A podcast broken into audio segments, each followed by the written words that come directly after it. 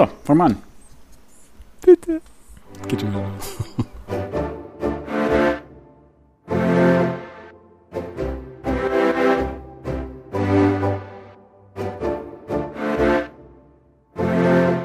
Ein herzliches Hallo zu einer neuen Folge Frontispitz. Heute mit unserem Kapitel 28, einer weiteren Buchbesprechung.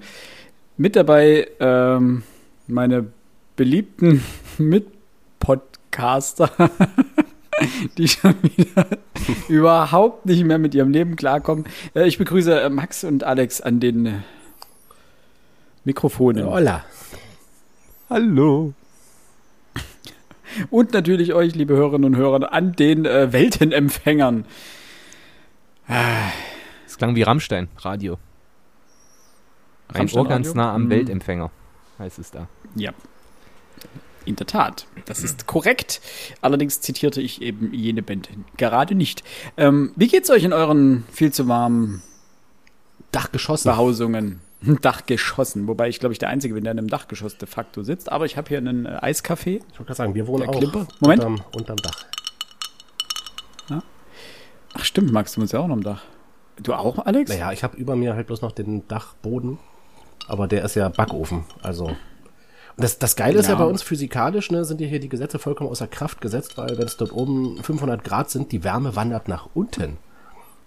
Man mag Mhm. es kaum glauben, aber wer bei mir in der Wohnung ist, wird das bestätigen können.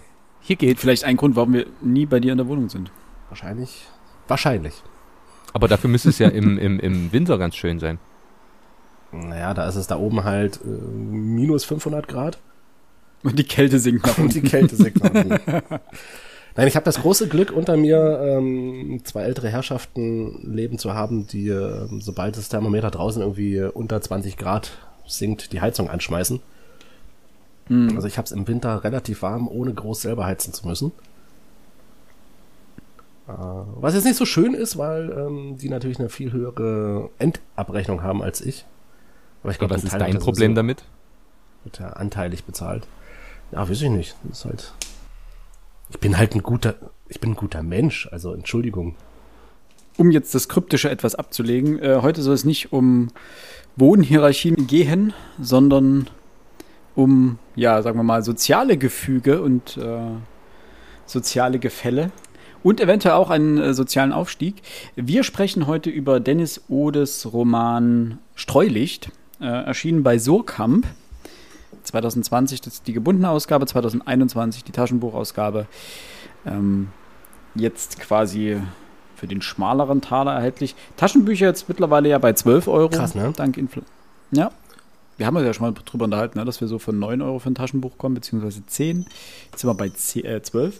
Aber finde ich, ist noch vollkommen im Rahmen. Also ist vollkommen legitim. Denke ich auch. Also vor allem, wenn man sich überlegt, es sind andere Sachen deutlich teurer geworden, die mich mehr aufregen. Habe ich, ah nee, das hatte ich euch ja schon mal gesagt, diesen grandiosen äh, Dad-Joke, als ich beim bei der Autowerkstatt war und ein älterer Herr meinte, haben Sie die Explosion nicht gehört?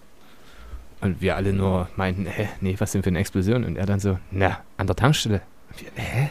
Na, wie der, wie der Tankrabatt verpufft ist. Und das war einfach so, wirklich. Naja, wenn du nicht damit rechnest, dass so ein Ding kommt, also ich musste, das war so ein, kennst du das, wenn du lachen musst, aber dich dabei selber schämst? So habe ich mich gefühlt. Echt? Über so einen Witz? Hast du gelacht? Ja, so ein, so ein, Okay, so also ein auch ungläubiges Lachen, weißt du? Das ist dann auch der Grund, warum wir keinen Humor-Podcast machen. Sondern uns nur über bierernste Also, ich Themen meine, das, das, das, das ist so, so, so Gabi Köster-Humor aller RTL Freitagnacht. Nee, RTL, nee, sieben Tage, sieben Köpfe hat die mitgemacht. Ähm, also, Oder das äh, Amt. Amt. Oder die Camper. Die guten alten RTL-Serien. Hm. Oh, die Camper, Ganz das große. ist ja richtig mies, ne? Weil der Hauptdarsteller ja wegen sexueller Belästigung und oder Vergewaltigung verurteilt wurde. Und Super RTL, ein ähm, in der Selbsterstellung für Familien gedachter Sender, stellt, äh, nee, strahlt die Serie Die Camper immer noch aus. Finde ich aber, So ist also das. ohne das Thema jetzt zu groß werden zu lassen. Also, die, der Super RTL ist jetzt abseits von Asterix und Obelix-Filmen nicht für seine Qualität bekannt. Des Nachts laufen dort seit 30 Jahren die gleichen schlechten amerikanischen Serien, die dort zehnt verwertet werden. Und wenn man immer noch gute Einschaltquoten mit der Serie verdient, also ich gucke mir auch weiter Kevin Spacey-Film an. Aber weg von der Identitätspolitik und äh, diesen Sachen hin zu einer anderen identitätspolitischen Stimme, die indes, und das können wir vorwegnehmen, deutlich substanzieller ausfällt. Die Rede ist der, von der Stimme von Dennis Ode, die, wie Philipp schon meinte, 2020 äh, ihren Debütroman Streulicht veröffentlicht hat, im großen und ehrwürdigen Surkamp Verlag. Äh, ich werde nur kurz was zu Dennis Ode sagen. Sie ist ja noch nicht so alt. Hm, geboren wurde sie 1988 in Frankfurt am Main und äh, hat dort quasi auch eine Art Bildungsaufstieg gemacht. Zumindest lässt sich das erahnen. Ähm, sie hat zuerst äh, in kleineren Blogs geschrieben, also ja, Blogs kann ich sagen. Alles andere wären Blöcke. Äh, und dann 2020 eben diesen Roman rausgehauen, der direkt durch die Decke ging. Also nicht umsonst hat sie es auf die Shortlist des Deutschen Buchpreises im gleichen Jahr geschafft. Und da gehören immer nur die Top 6 Bücher quasi dazu, die dort angemeldet wurden und äh, in Deutschland erschienen sind. Es ist also wirklich durch die De Decke gegangen und aus meiner Sicht ist es auch ein Buch, das dorthin gehört. Das heißt noch nicht, dass es mir unbedingt gefällt. Das weiß ich noch nicht, wie sehr und wie gut mir das gefällt. Ich ahne, dass ich kritischer bin, aber dann das Buch verteidigen werde. So meine persönliche Wahrnehmung. Um äh, direkt überzuleiten in die Kurzzusammenfassung des Textes Streulicht es geht um eine junge Frau, deren Mutter aus der Türkei stammt und deren Vater ein deutscher ja, Arbeiter, der gleichzeitig aber auch Messi und Alkoholiker ist. In jedem Fall geht es im Buch darum, wie sich die Ich-Erzählerin quasi nach oben arbeitet über Bildung, ja, welche, welche Fallstricke sie da umschiffen muss. Und wie ihr das alles gelingt, wie sie dabei versucht, ähm, sich selbst auch zu finden. Ich glaube, das ist auch ein großer Teil des Buches, wie sie versucht, ähm, die Sprachlosigkeit zu überwinden. Am Ende des Tages ist es ein aus meiner Sicht äh, hochsoziologischer Roman, aber darüber wird gleich noch zu sprechen sein. Dementsprechend, nachdem ich diese Kurzzusammenfassung jetzt gegeben habe, bitte ich meine beiden Mitpodcaster um ihre Kurzzusammenfassungen. Ich würde den Abschluss dann machen. Ich muss ehrlich sagen, dass ich im Vorfeld überhaupt keine Lust auf das Buch hatte. Ähm, lag ein bisschen daran, an der Erwartungshaltung. Wir kennen das, man liest den Klappentext von einem Buch und hat ein gewisses Bild im Kopf. Ich weiß, wir haben schon oft darüber gesprochen, man sollte den Klappentext bitte nicht lesen. Es ist manchmal sehr hilfreich, denn es hat sich eine Erwartungshaltung in meinem Kopf äh, breit gemacht. Ich war ein bisschen erinnert äh, an Sonne und Beton von Felix Lobrecht. Da hatte ich das gleiche Phänomen. Ich habe das am Anfang gelesen, den, die Kurzbeschreibung dazu, und dachte mir, boah, puh. Ähm, ich, ich, ich nenne es jetzt mal vorsichtig Milieustudien, also gewissermaßen Literatur über das soziale Gefüge in unserem Land. Und die, naja, sag mal mal, um es mal positiv auszudrücken, die Problemzonen in diesem sozialen Gefüge. Und ich muss ehrlich zugeben, das ist eigentlich keine Literatur, zu der ich einfach greife, wenn ich mal Lust aufs Lesen habe, äh, sondern das ist für mich häufig Arbeit, weil ich um diese Probleme, ich bin mir dieser Probleme, dass es sie gibt, bewusst. Und das war auch in diesem Buch der Fall. Äh, es gab rein inhaltlich nichts, wo ich gesagt habe, oh krass, das ist, das ist so, sowas kommt vor, das wusste ich noch nicht. Das gab es nicht. Also so eine Stelle gab es einfach nicht, weil alles, alle Probleme, die sie beschrieben hat und auf alles, was sie hinweist, waren Dinge, die mir in ihrer grundlegenden ähm, Eigenschaft bekannt waren. Also ich weiß, dass es Alltagsrassismus gibt und ich kenne viele Stilblüten, die der Alltagsrassismus ähm, treibt, gewissermaßen. Und entweder weil ich, weil man es selbst schon erlebt hat, also nicht als in Anführungsstrichen Opfer, nicht als Opfer äh, von Alltagsrassismus, sondern einfach als ähm, jemand, der das mitbekommt, wenn Alltagsrassismus irgendwo stattfindet. Ähm, ich weiß auch, dass die, die, das Thema Bildungsgerechtigkeit bei uns oder Bildungsversprechen ein, ein ganz elementares ist, das nicht immer eingehalten werden kann oder das in vielen Fällen nicht eingehalten werden kann, vor allen Dingen, ähm, wenn es um Migranten äh, geht auch. Also wenn es generell um Integration geht, müssen nicht zwangsläufig Migranten sein, geht ja auch um Menschen mit Behinderungen und ähnliches. Also ähm, Bildungsversprechen und Integration in irgendeiner Form, das geht nicht unbedingt immer ein, gut einher. Das ist mir alles durchaus bekannt. Ähm, dementsprechend hatte ich einfach wenig Lust auf dieses Buch, denn ich suche eigentlich in Literatur ähm, überraschende Dinge. Und vielleicht, das ist vielleicht eine Form des Eskapismus, aber auch vielleicht gewisse Dinge, die eben nicht alltäglich sind.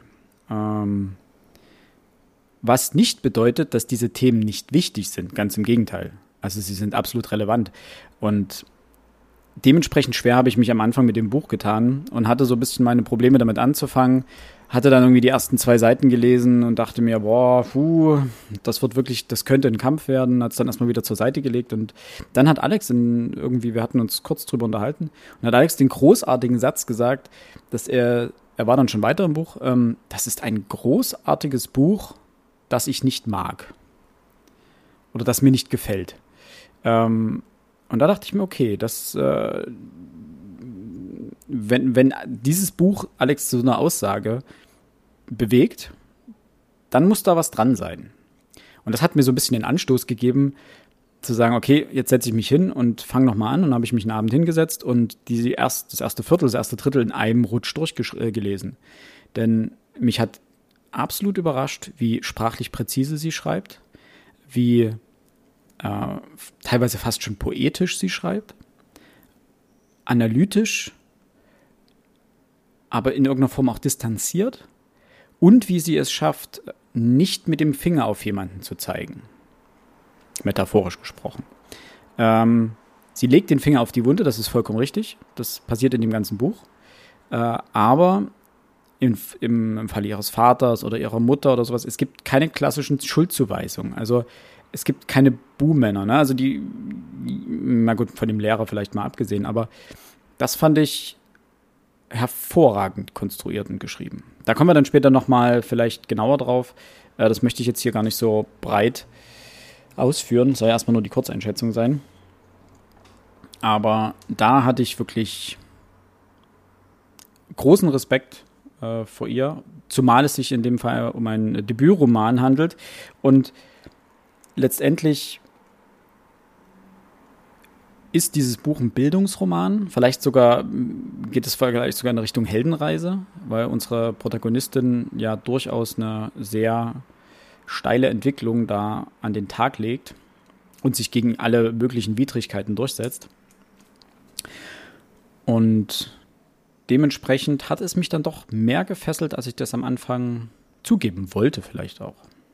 Aber was mir noch wichtig wäre, ist, hat dir das Buch summa summarum so gut gefallen, dass du es grundsätzlich an dieser Stelle vor der Spoilerwarnung schon weiterempfehlen könntest?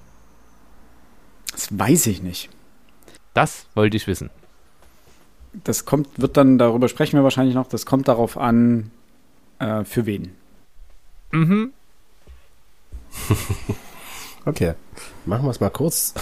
Zwei Sachen. Ähm, der erste Punkt, ich würde gern Max fragen, als wir, als Max das Buch vorgestellt hat und wir hatten dann kurze Zeit später nochmal drüber gesprochen, hast du gesagt, Alex, bei dir bin ich mir ziemlich sicher, dir wird es nicht gefallen, glaube ich, hattest du damals gesagt. Darf ich dich ganz mhm. kurz fragen, warum? Mal so mit zwei, drei Worten, Sätzen, Satzfragmenten. Sprache. Okay. Und Konzeption. Okay. Dann ähm, muss ich mich jetzt bei dir entschuldigen. Es wird auch bei mir etwas länger dauern, die Kurzeinschätzung. Und ähm, ich muss dir komplett widersprechen. Wir hatten vor zwei Wochen schon mal kurz drüber gesprochen, beziehungsweise Philipp hatte mich gefragt gehabt, äh, wie weit bist du und was sagst du? Ich habe gesagt, ähm, das ist ein gutes Buch, welches mir nicht gefällt. Jetzt bin ich durch und ich muss sagen, es ist ein hervorragendes Buch, welches mir nicht gefällt. Fand ich einen herausragenden Satz. Ähm, wirklich, was ich an dem Buch wahnsinnig toll finde, Max, es ist die Sprache. Also die Art und Weise, wie, wie sie schreibt, Philipp hat schon gesagt, sie, sie, sie, sie hat diesen, diesen Sog, den sie dort entwickelt, würde ich sofort unterschreiben. Sie hat viele sehr schöne Sätze geschrieben, sie hat viele sehr kluge Sätze geschrieben. Einer der schönsten Sätze der letzten Jahre habe ich in diesem Buch gelesen. Da bin ich schon sehr gespannt, welcher das ist. Das ist relativ weit am Anfang. Ähm, das ist einfach, das ist aus ein Genuss teilweise dieses Buch zu lesen. Auch die Konzeption, wir haben es ja noch gar nicht gesagt, die ähm, Hauptperson, der Ich-Erzähler, die Ich-Erzählerin ist ja namenlos. Die Stadt ist namenlos. Und was ich auch von der Konzeption grandios fand, die Kapitel, die haben keine Ziffern. Also die sind nicht durchnummeriert. Also dieses ganze Buch ist eben auf Anonymität ähm, gewissermaßen ausgesetzt. Warum gefällt es mir nicht? Ähm, auf den ersten 100 Seiten mehr als auf den ähm, restlichen Seiten, aber dieses Buch hat mich an zwei andere Bücher erinnert. Einmal an Cormac McCarthy's Verlorene, insbesondere wenn es darum ging, die, die, die Stadt zu beschreiben. Und ich muss ganz ehrlich sagen, hätte in dem Buch irgendwo gestanden, dass eine Kinderleiche in den Fluss getrieben hätte, wäre ich mir hundertprozentig sicher gewesen, ähm, wo sich Dennis Ode ihre Inspiration geholt hätte. Und das zweite Buch, ähm, an das ich denken musste, nichts Geringeres als J.D. Salingers Der Fänger im Roggen. Ganz andere Story, ganz klar, aber rein von der Person her, dieses Umherirren in der Welt, dieses nicht dazugehören können, dieses nicht dazugehören dürfen, dieses Anecken, aber auch dieses Fliehen, das waren so, so, so, ich möchte fast schon sagen, parallel, die sich in beiden Geschichten wiederfinden, auch wenn das eine mit dem anderen überhaupt nichts zu tun hat. Und diese beiden Bücher, ähm, Cormac McCarthy, muss ich sagen, da hat ähm, Ode vielleicht nicht ganz die Sprachgewalt und bei Salingers Der Fänger im Roggen fehlt vielleicht auch so ein bisschen die Tiefe ähm, bei Ode. Aber das ist jetzt mal wirklich Kritik auf ganz hohem Niveau. Ähm, diese beiden Bücher sind grandiose Bücher und die mag ich ebenfalls nicht, weil, und das haben alle drei Bücher zusammen, es ist so eine unfassbar pessimistische Grundstimmung in diesem Buch. Ich weiß, die ist gewollt, aber die macht es für mich sehr, sehr schwer, nicht unbedingt der Geschichte zu folgen oder mich jetzt an das Buch ranzusetzen, aber das ist so, so, ich hatte bei einem anderen Buch mal gelesen und ich muss das jetzt einfach mal zitieren. Dieses Buch ist wie so eine Art Pilzgericht. Schmeckt sehr gut, aber liegt unglaublich schwer im Magen. Und um die Frage, die du Philipp gestellt hast, äh, zu beantworten, das kann ich ganz klar machen. Kann ich es jemandem empfehlen? Definitiv. Ich glaube, das ist so ein Buch, da sollte sich jeder mal selber eine, eine Meinung drüber bilden. Wirklich, ich kann alle Kritiker dieses Buches, die dieses Buch sonst da wohin loben, vieles von dem, was geschrieben ist, würde ich sofort unterschreiben. Aber es ist halt dieser, dieser pessimistische Grundton, der mich da so ein bisschen, hm, ja, hm. aber das darf jeder, soll jeder selbst erfahren. Ich möchte an dieser Stelle anmerken, das war eine der tollsten Kurzzusammenfassungen, die ich seit langem gehört habe, Alex. Also oh, wirklich. Dankeschön. Das klingt jetzt so wieder sehr jovial, aber so ist es gar nicht gemeint. Das war grandios. Ähm, ich überlege seit Tagen, Wochen, wie kann ich dieses Buch bewerten? Ähm, warum habe ich es empfohlen? Oder warum habe ich es mitgebracht quasi? Ähm, als es herauskam und die ersten Rezensionen erschienen, habe ich diese nicht gelesen. Als ich nämlich mitgekriegt habe, um was es geht, stellte ich fest, das interessiert mich sehr. Und als es dann auf der Shortlist zum Deutschen Buchpreis landete, war mir klar, irgendwann musste dieses Buch lesen. Was einfach auch mit äh, persönlicher Herkunft zusammenhängt. Äh, schlicht und ergreifend, man, ich bin ja selber auch ein Bildungsaufsteiger. Ähm, quasi der erste in der Familie, der Abitur gemacht hat und studiert hat. Ähm, dementsprechend irgendwo identifiziert man sich. Klar, ich bin keine Frau und klar, ich habe keinen Migrationshintergrund. Aber das Thema Bildung ist meins, das Thema Bildungsaufstieg ist meins und das Thema Bildungsungerechtigkeit ist meins. Aber auch diese strukturellen Benachteiligungen, die interessieren mich unfassbar. Jetzt hat mich das Buch, und es gibt eine, eine Stelle, in der es völlig klar wird, an ein anderes erinnert. Und deswegen meinte ich vorhin auch in der Kurzzusammenfassung, dass es aus meiner Sicht einen arg äh, soziologischen Blick hat. Äh, sie spricht an einer Stelle von den feinen Unterschieden. Und das ist natürlich sehr treffend, denn Bourdieu hatte ja mal das äh, so oft zitierte äh, Die feinen Unterschiede, Kritik der gesellschaftlichen Urteilskraft äh, geschrieben, in, denen er sich, in, äh, in dem er sich mit ähm, dem Habitus und anderen Facetten der Schichtunterschiede auseinandersetzt. Und ich finde, dass der Roman sehr stark darauf fußt. Es ist ein Bildungsroman, es ist auch eine Heldenreise. Es gibt unzählige Dinge, die ich heute ansprechen möchte, die mir wichtig sind und auf die es aus meiner Sicht auch ankommt. Denn auch die Entfremdung von der Familie, weil man quasi seiner ursprünglichen Schicht enthoben wird, in die neue nicht reinpasst, in die alte nicht reinpasst und quasi dann in einer Art Heimatlosigkeit verharrt. Das ist wirklich grandios beobachtet, aber eben nicht als erstes. Sie ist aus meiner Sicht die erste Deutsche, die das herausragend in einem Roman schildert und das so wunderbar auf den Punkt bringt. Was hat mich gestört am Buch? Das kann ich auch relativ kurz machen. Das ist das klassische Gerhard Schröder-Problem, würde ich es mal nennen. Denn Gerhard Schröder stammt ja auch aus ganz schwierigen Verhältnissen und hat es bis zum Bundeskanzler geschafft. Und ab dem Moment und auch davor schon war er der festen Überzeugung, wer es wirklich will, kann es schaffen. Und das macht unnachsichtig gegenüber anderen Menschen, die es vielleicht nicht schaffen. Und vielleicht etwas zu viel lamentieren. Und mir geht zwischendurch die Opferrolle, in die sich die Ich-Erzählerin bringt, und das Gejammer wahnsinnig auf den Geist. Ich verstehe es aber. Das ist mein Problem. Deswegen bin ich gegenüber diesem Buch heimatlos, weil ich mir nicht. Das ist. Ich reibe mich unfassbar an dieser Ich-Erzählerin. Aber ich will mich identifizieren, ich kann es aber nicht. Und das ist auch gar nicht geplant von der Autorin, bin ich mir ziemlich äh, sicher, dass man sich damit nicht zu 100% identifizieren kann und soll. Ähm, aber genug damit. Ich fand, es war ein wirklich gutes Buch, aber meine Endmeinung, es ist ein großartiges Debattenbuch. Das mhm. kann ich auf jeden Fall sagen. Was ich aber gerade bei dir noch ganz interessant fand, Max, ähm, ich habe mir vorher auch keine Rezension durchgelesen. Das habe ich jetzt nur im Laufe der letzten Tage gemacht. Ähm, ich habe das Buch ja letzte Woche fertig gelesen gehabt und jetzt mal zum, zum Auffrischen geguckt, bisschen was, ähm, was der Pressespiegel so darüber berichtet. Und ich fand das Wort Heldin ganz interessant. Das äh, taucht erstaunlich oft auf. Und du hast ja auch gesagt, es ist eine Heldenreise, eine gewissermaßen. Heldenreise ist ja auch prinzipiell korrekt. Ähm, ich habe mich an den Begriff Held oder Heldin aber ein bisschen gestört. Ich habe das nicht ganz nachvollziehen können. Also ganz viele Rezensionen sprechen von, von der Ich-Erzählerin, der, der Heldin des Romans. Ähm, ich finde wenig Heldenhaftes an ihr. Ähm, und ich finde auch nicht, dass sie das, ähm, dass ihr Schicksal das wirklich widerspiegelt. Weil das hat so eine Heldenhaftigkeit, hat so eine Glorifizierung, die ich hier nicht richtig am Platz finde, die ich, die ich eine Überdeutung des, des Themas finde in dem Fall. Da Oder der Person finde. Weil okay. aus meiner Sicht ist ein Held und da könnte man jetzt immer und überall nachgucken. Ein Held muss ja nicht unbedingt eine Glorifizierung beinhalten. Eine Heldenreise kann auch sein, man wächst, das ist auch eine Bildungsreise, wenn man so will, ein ja. Bildungsroman.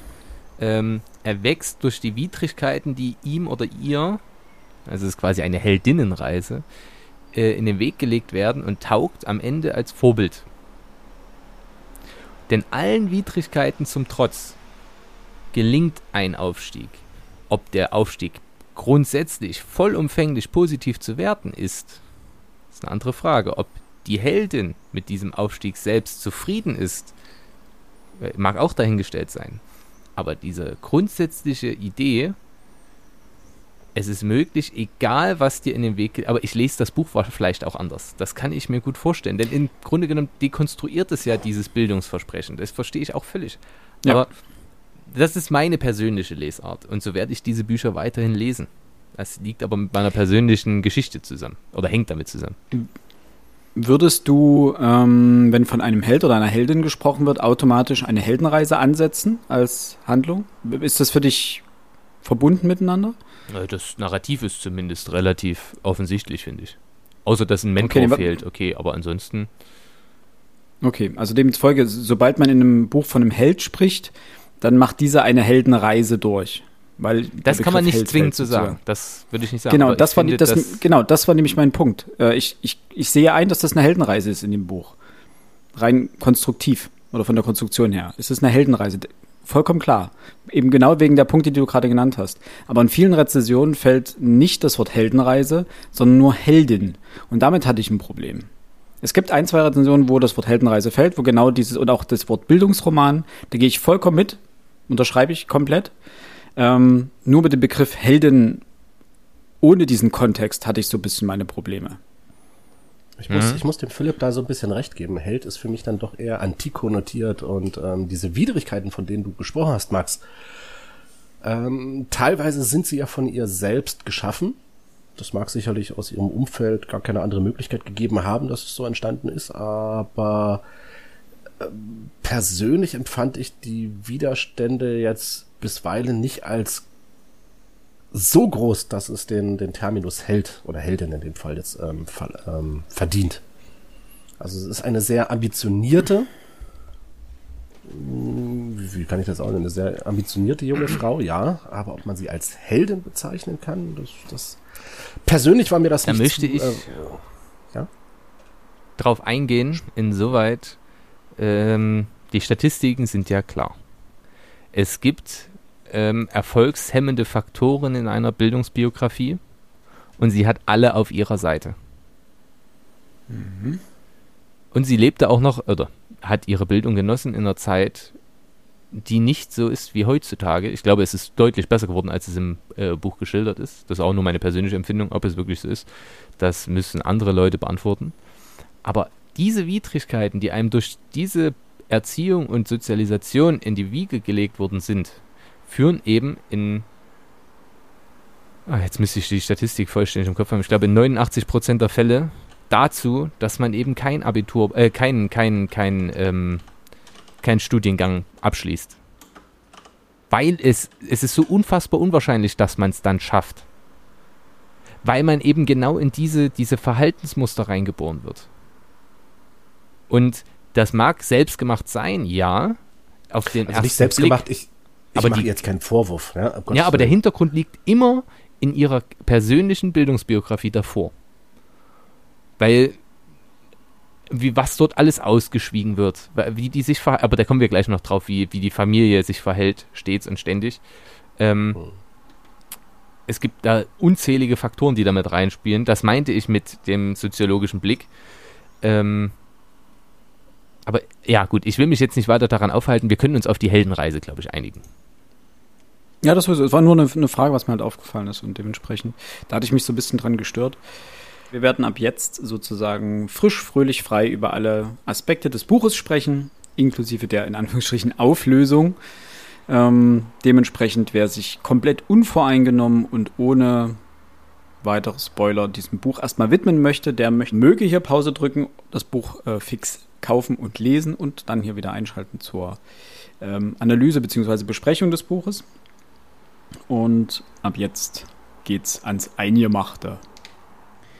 Dementsprechend würde ich gerne von euch wissen wollen, wie ihr, also ihr hattet es ja vorhin schon mal kurz angedeutet, ähm, die grundlegende, das grundlegende Konzept des Buches empfunden habt. Also eben die Tatsache, die Struktur des Buches, die Tatsache, dass es keine Kapitelüberschriften gibt, dass so häufig innerhalb dieser Blöcke oder nach jedem Block gesprungen wird, zeitlich. Ähm, das ist ja eher mal so eine, ich hätte es fast Anekdotensammlung genannt. Ähm, weil oder beziehungsweise, nee, Anekdoten ist vielleicht falsch, das ist zu positiv konnotiert, äh, konnotiert ähm, oder nicht ernst genug. Äh, mehr eine Sammlung von Erinnerungen. So fühlt sich das Buch, also für mich hat sich das ja genauso angeführt und das ist wahrscheinlich auch die Intention gewesen. Die Autorin erinnert, äh, die Autorin, äh, die Protagonistin erinnert sich ja Stück für Stück an die ganzen Ereignisse.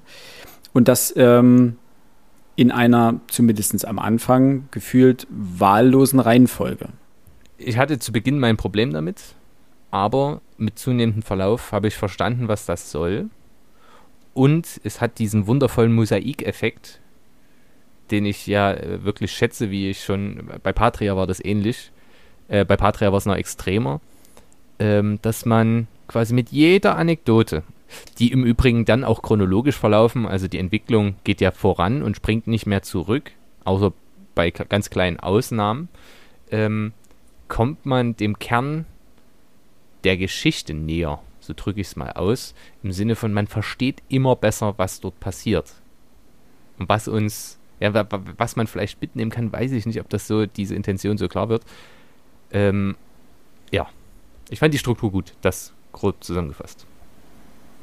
Ich glaube, man muss den Aufbau mit der namenlosen Person und dem namenlosen Ort ähm, zusammen betrachten. Denn das ist tatsächlich eine Besonderheit. Ähm, dadurch, dass wir nichts Persönliches, Anführungszeichen, und der Name ist ja gewissermaßen so das Identitätsmerkmal schlechthin einer, einer, einer Romanfigur, dass wir das nicht kennen, ähm, hat für mich, glaube ich, ähm, ruft zwei Assoziationen vor, ähm, gegensätzliche. Auf der einen Seite wird damit natürlich die Anonymität der Person ähm, hervorgehoben. Das ist dieses dieses, diese, diese, diese kleine, in Anführungszeichen, unbedeutende Person, die durch das Leben meandert, ähm, ohne irgendwo dazu zu gehören, ähm, überall aneckt, ohne das zu wollen, nirgends reingelassen wird, wenn man so möchte. Auf der anderen Seite, und das ist mit dem Mosaik ähm, Muster, wie das Max gerade ausgedrückt hat, vielleicht, man kann das Buch auch als kollektive Erinnerung einer Minderheit betrachten. Oder lesen, wenn man so möchte. Ja. Es muss, es ist, es ist eine, eine, es ist so, so eine, so eine, so eine, so eine, so eine Biografie vieler Menschen, beziehungsweise wahrscheinlich eine, eine Biografie, mit der sich viele Menschen identifizieren können. Und das muss man auch erstmal hinbekommen. Also diese Einzelperson, dieses, dieses Individuum auf der einen Seite und das Kollektive auf der anderen, das in einen Roman reinzupacken. Ich glaube, das gelingt vielleicht auch fast nur über dieses, diese Schachtel, dieses verschachtelte, in Anführungszeichen verschachtelte Geschichte. Es hat mhm. was. Das vor allem so nahtlos. Dieses, äh, nahtlos, ja. ja, ja. Äh, Jedermann-Konzept, äh, Hugo von Hoffmannsthals mhm. Text äh, Jedermann, ne, in den sich jedermann hineinversetzen kann. Das fand ich, äh, passt sehr gut und ich finde dein, deine Idee da auch sehr treffend. Na, ähm, also quasi Westdeutsch, Arbeiterschicht, grundsätzlich eher bildungsfern, ähm, migrantischen, migrantischer Herkunft, wenn ich es jetzt so ausdrücken kann. Äh, ja, weiblich, also, stimmt weiblich ja, also auch nicht zu vergessen. Mhm. Also im Übrigen. Ja, diese. Ja, erzähl erst mal, Philipp. Ne, diese, diese Mischung aus, du hast auf der einen Seite das äh, ein Proletarier äh, letztendlich und auf der anderen Seite ähm, äh, eine, eine, eine Emigrantin. Und dieses Spannungsverhältnis schon in sich, also es werden ja ganz viele kleine Spannungsverhältnisse aufgebaut, ähm, die sind halt so in Anführungsstrichen typisch, dass sie das Ganze einfach äh, so gut abdecken generell das Buch beobachtet teilweise so herausragend. Mhm. Ähm, das ist unvorstellbar. Und das Typische, was dort rauskristallisiert wird, auch diesen, diese Wahrnehmung für Herablassung, das erkennt sie wirklich hervorragend. Das, was ich eigentlich ursprünglich sagen, äh, sagen wollte, werde ich dann erst zum Schluss bringen, weil das dann besser in meiner Zusammenfassung passt. Deswegen würde ich erstmal auf Folgendes überleiten. Wie habt ihr die Familie wahrgenommen? Also ich glaube, am schwersten wahrzunehmen war die Mutter, die erschien mir doch sehr ambivalent zu sein. Ähm, auf der einen Seite eine Frau, die ihre Tochter sicherlich über alles liebt, aber jetzt ist die Frage natürlich, warum, sei es wegen der Gewalt, die in der Familie herrschte, die vom Vater natürlich ausging, ähm, die Familie verlassen hat, aber immer wieder zurückkehrte, ähm, um den Vater zu unterstützen, um die Tochter zu unterstützen. Ähm, und am Ende, ich, Dame ist ja gestorben, jetzt bin ich mir gar nicht so sicher, warum. Freitod war es nicht, die ist an nee. Krankheit gestorben, ne? Genau. Die ist. Ähm, Wird, glaube ich, aber nicht genau genannt, was. Genau, okay, genau. Ähm, die war für mich sehr, sehr schwer zu greifen, die, die, die, die Mutter. Ähm, weil auf der einen Seite wurde sie, wurde die Mutter ja als die große Vor, also als, als, als, als großes Vorbild ähm, gezeichnet, dieser, dieser Drang abzuhauen, dieses, dieses Gehen, dieses endgültig Schlussmachen ist ja etwas, was unglaublich ähm, nachzueifern sei von der Tochter aus. Auf der anderen Seite las ich das aber vor allem im späteren Teil des Buches aber auch immer wie ein Vorwurf, in dem die Mutter eben die Tochter alleine gelassen hat beim Vater. Also das war ja meistens dann immer im, im, Zusammenhang mit dem Vater. Ähm, sie musste mit dem Vater auskommen. Und da ist ja auch schon das nächste. Also das Verhältnis zum Vater hat ja die, die Tochter in ihrem Charakter ganz stark geprägt, indem die Tochter dieses unter, nein, nee, unterwürfig will ich nicht sagen, nee, das nehme ich zurück, aber dieses, dieses Stille, dieses Mäuschensein ähm, sich angeeignet hat. Ähm, wenngleich ich behaupten wollen, nirgendwo gelesen zu haben, dass der Vater ähm, physisch Gewalt an der Tochter ähm, angewendet hat. Dass da mal diverse Gegenstände durch die Wohnung geflogen sind, das ist ja nicht nur einmal erwähnt worden, aber ich glaube, Gewalt vom Vater hat die Tochter nicht erlebt. Und dennoch war sie eben dieses, dieses ähm, sich ducken, unter dem Radar hindurchtauchen, dem Vater nicht, nicht erzürnen. Das kam, kam, wurde häufig angesprochen. Es ist zumindest sehr subtil geschildert. Also man kann es gegebenenfalls zwischen den Zeilen hineindeuten, so. dass da mal ja, was gewesen okay. ist. Aber was ich bei der Mutter ganz interessant finde, ist, ähm, auch die hat ja quasi eine Aufstiegsgeschichte hinter sich. Na, ihr Stimmt, Wunsch ja. ist es ja auch, aus ihrer alten Heimat äh, dieses quasi bäuerliche türkische Elternhaus äh, mit dem großen Ziel, in Deutschland was Neues zu schaffen. Und ja, sie bleibt eben, weil, weil vor allem in dieser Generation, die Gastarbeitergeneration nenne ich sie jetzt einfach mal, ist das Bildungsaufstiegsversprechen A, das gab es gar nicht. Also, dass man aufsteigen könnte, denn sie bleibt in der quasi Arbeiterschicht kleben. Sie kommt dort nicht raus. Ja, die, die fängt ja als, ich glaube, Put Putzkraft an. Täusche ich mich? Bleibt ja dann auch. Also sie putzt ähm, ja fast die ganze Zeit. Genau, das macht sie also. immer. Und auch dort ist eben die Enttäuschung zu spüren über diesen eigenen Weg, aber auch, und das ist, glaube ich, auch nicht zu verachten, diese jetzt erst Rechthaltung. Und die hat sie auch gegenüber mhm. dem Vater, finde ich zumindest. Egal mhm. was geschieht, es gibt eine Pflicht zu tun und sie weiß, dass sie helfen muss, sonst funktioniert nichts mehr. Aber im Zweifel behält sie sich die Freiheit, auch mal die Familie zu verlassen. Was das aber macht mit ihr, zumindest ist, gibt, es gibt eine Stelle im Buch, in der das hervorragend, als sie äh, geschildert ist, als sie nämlich stirbt. Ähm, ich muss sie nur kurz raussuchen. Dort wird klar, sie geht quasi an diesem Zwiespalt völlig zu, zugrunde. Also das, das, das macht sie ja völlig fertig von der, von der, von der Grundidee her. Denn da heißt es auf Seite 206, ich hoffe, ihr habt die gleichen Seitenzahlen, ähm, ihre Verteidigungslinie, die langsam bröckelte. Irgendwo habe ich mal den furchtbaren Spruch gelesen, eine Krankheit käme in den Körper durch ein Loch in der Seele. Zu Ende gedacht trifft er als Schuldzuweisung immer den Kranken. Aber meine Mutter ist nicht gestorben, sondern sie ist gegangen. Und wenn der Grund dafür an einem Loch in ihrer Seele lag, dann hat sie es nicht selbst ausgehoben. Und das brachte das relativ gut auf den Punkt, finde ich zumindest. Die ist einfach auch an den Umständen kaputt gegangen und ihr an ihrer eigenen Überlebensstrategie, nämlich dieser jetzt erst recht Haltung. Hm. Ähm. Ich. Sie hatte ja diesen, wie du es ja gerade schon angesprochen hattest, sie hatte ja diesen Willen, aus ihrem alten Leben auszubrechen. Sie hat ja, sie, sie hatte ganz am Anfang auch ihre Perspektive genannt, wäre sie in ihrem Dorf geblieben. Mhm. Und hat sich ja aktiv dagegen entschlossen und für einen für sie äh, sozialen Aufstieg entschieden. Aber dieser, dieser ja, rebellische Wille, beziehungsweise dieser Wille des Aufbegehrens, äh, den sie ja letztendlich an den Tag gelegt hat, als sie äh, aus ihrer Heimat aufgebrochen ist ähm, nach Deutschland, ist ja dann irgendwann erschöpft. Ja, sie hat noch diesen, diesen jetzt erst recht ähm, Willen, der hin und wieder aufflackert, wo sie eben, wie du gerade auch gesagt hast, dann äh, ihre Familie kurzzeitig verlässt. Sie kehrt ja dann aber erst zurück, nachdem der Großvater gestorben ist. Das ist ja sozusagen das ausschlaggebende Momentum, warum sie zurückkehrt. Wäre das nicht passiert, wäre sie wahrscheinlich nicht zurückgekommen. Ähm, das ist vollkommen richtig, aber die meiste Zeit äh, ist sie es, die auch ihre Tochter zu dieser dieser Stille erzieht. Dieser Zurückhaltung, dieses Wegducken, beziehungsweise dieses, dieses Kleinmachen, dieses absolute Rücksicht nehmen auf alles andere, ähm, das kommt ja von ihr. Das ist ja ausschlaggebend ähm, für die Entwicklung unserer Protagonistin und es wird ihr durch ihre Mutter anerzogen. Das sagt sie ja auch, diese Stille, dieser Überlebenswille, sie nennt es ja sogar Überlebenswille am Anfang, die Protagonistin, ähm, die ist ihr und ihrer Mutter in Fleisch und Blut übergegangen. Und das hat sie von ihrer Mutter gelernt.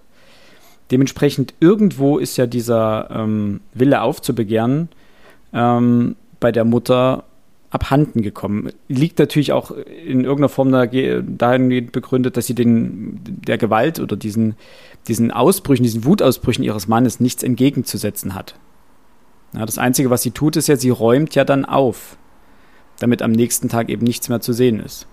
Ja, das ist ja, also auch das ist ja eher so ein ähm, Herunterspielen, was sie ja auch gegenüber ihrer Tochter tut. Ne? Als, äh, ganz am Anfang, als die Tochter berichtet, dass sie auf dem Schulhof ähm, geschubst wird und, und dann das K-Wort, wie sie es und rassistisch beleidigt äh, wird und dass äh, sie ihre Mutter fragt, was ist dieses K-Wort und ihre Mutter sagt, äh, das braucht ein das braucht ein Mädchen in deinem Alter nicht zu wissen oder das das, das muss ein Kind nicht, du bist du bist Deutscher. Das K stimmt, das kommt auch in diesem Zusammenhang, genau. Ähm, das ist ja letztendlich genau dieses Aufräumen. Na, als erstes wird etwas zerstört und dann räumt sie, beräumt sie es. Das ist genauso wie die kristallenen Aschenbecher, die der Vater durch die Gegend wirft oder die Vitrinentüren, die dann eingeschlagen werden. Ähm, was ich übrigens herausragend konstruiert fand, denn die ganzen ersten Seiten hast du nicht das Gefühl, dass es so etwas wie Gewalt in diesem Haushalt gibt. Du hast so eine unterschwellige irgendwas. Ein flaues Gefühl ein flaues Gefühl, genau. Aber sie, sie spricht ja eigentlich sogar relativ liebevoll über ihren Vater. Sie denunziert ihn ja in, in keiner Form. Es kommen ja immer nur wieder diese kleinen Punkte, wo du denkst, Moment, das klingt mir jetzt sehr irgendwie nach häuslicher Gewalt. Ähm, Entschuldigung. Ähm, das werden ja, sind ja so kleine Punkte und das verdichtet sich ja über die Seiten es ist ja nicht so, dass sie dann in einem Absatz plötzlich schreibt, er rastet jeden Abend des und deswegen aus, wirft dann irgendwie alles kaputt und schlägt Frau und Kind. Ähm, sondern das sagt sie ja nicht. Deswegen, ich bin mir nicht, ich bin mir nicht sicher, ob die Gewalt sich nicht auch mal gegen Personen gerichtet hat oder ob sie sich wirklich nur gegen Gegenstände gerichtet hat. Das in irgendeiner Rezension, ich müsste noch mal raussuchen, in welcher, ähm, wurde explizit gesagt, dass es sich nur äh, um Gewalt gegenüber Gegenständen handelte. Ähm, ich bin mir da nicht so sicher. Also ich habe nicht rausgelesen, dass es sich ausschließlich nur um Gewalt gegen Gegenstände handelt. Ähm, dementsprechend würde ich das erstmal nicht ausschließen, dass auch zum Teil äh, Mutter und Mutter und oder Tochter Leidtragende waren. Ähm, denn woher kommt sonst diese extreme Angst? Plus, ähm, auch das wäre, Stere also Stereotyp klingt jetzt so negativ, aber es gibt äh, die Erfahrung, dass Menschen, die in dieser Situation sind, aus diesen Schichten, äh, quasi ihre, die ihre Peiniger auch in Schutz nehmen und nicht alles dann äh, quasi ansprechen würden. Davon ab, der Vater. Wie habt ihr den gelesen?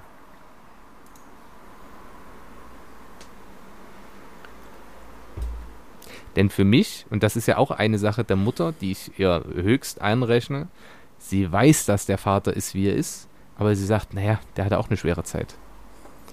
Und absolut. A, der lebt quasi das Leben seines Vaters, also quasi des Großvaters unserer Ich-Erzählerin. Aber macht, potenziert. Ja, potenziert, definitiv.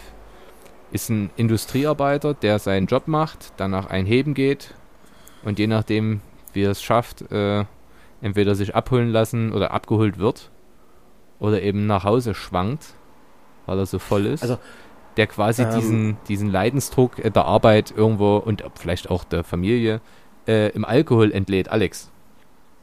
Ähm, du sagtest, der, der seinen Job macht. Ähm, ich glaube, da muss man ansetzen, weil er macht ja nicht einfach nur seinen Job. Es ist dieses, das hat es eigentlich schön beschrieben, dieses, dieser, dieser Proletarierstolz. Ne, ähm, er hat ja letztendlich ähm, eine sehr stupide Aufgabe, indem er irgendwelche Bleche oder so ins Elektrolysebad rein, reintunkt und so nach einiger Zeit wieder rausholt. Und das ist ja alles, was er macht. Ne, und das macht er seit vielen, vielen Jahren. Und er ist da unfassbar stolz drauf, weil er eben mit seinen Händen irgendwo ja nicht nur, nicht nur werkstofflich arbeitet, sondern weil er tatsächlich was erschafft. Und als dieser Job wegbricht, gewissermaßen ist auch seine ganze Identität weg. Ähm, das, das, das muss man, glaube ich, mit, mit erwähnen. Und ähm, ich bin mir nicht ganz sicher, aber ich glaube, dieser Alkoholkonsum, dieses, äh, das kam dann tatsächlich erst später dazu, wenn ich ähm, so gucke, wie sie über ihren Vater geschrieben hat. Also glaube, äh, der hat zwar gerne mal einen über, über den Durst getrunken, aber dieses Exzessive und sich vor allem dieses Gehen lassen, das kam dann erst nach dem Aus des Jobs. Oder habe ich das vielleicht bloß falsch verstanden? Habe ich da was hineingelesen, was dort nicht reingehört? Ich würde die Grenze da nicht so, so hart ziehen. Aber definitiv, dadurch, dass er unfassbar viel Identität durch seinen Arbeits Arbeiterstolz aus seiner Beschäftigung zieht, ist es natürlich ein quasi vollumfänglicher Identitätsverlust, als er die Arbeit verliert. Was im Übrigen mhm. ähm, für, also für diese ganze Schicht, man könnte den Rust Belt in Amerika jetzt auch heranziehen. Äh, man hat dort Menschen immer wieder gesagt, dass sie großartige, sehr ehrliche, das ist so ein, so ein dieser Kampfbegriff, ehrliche Arbeit machen.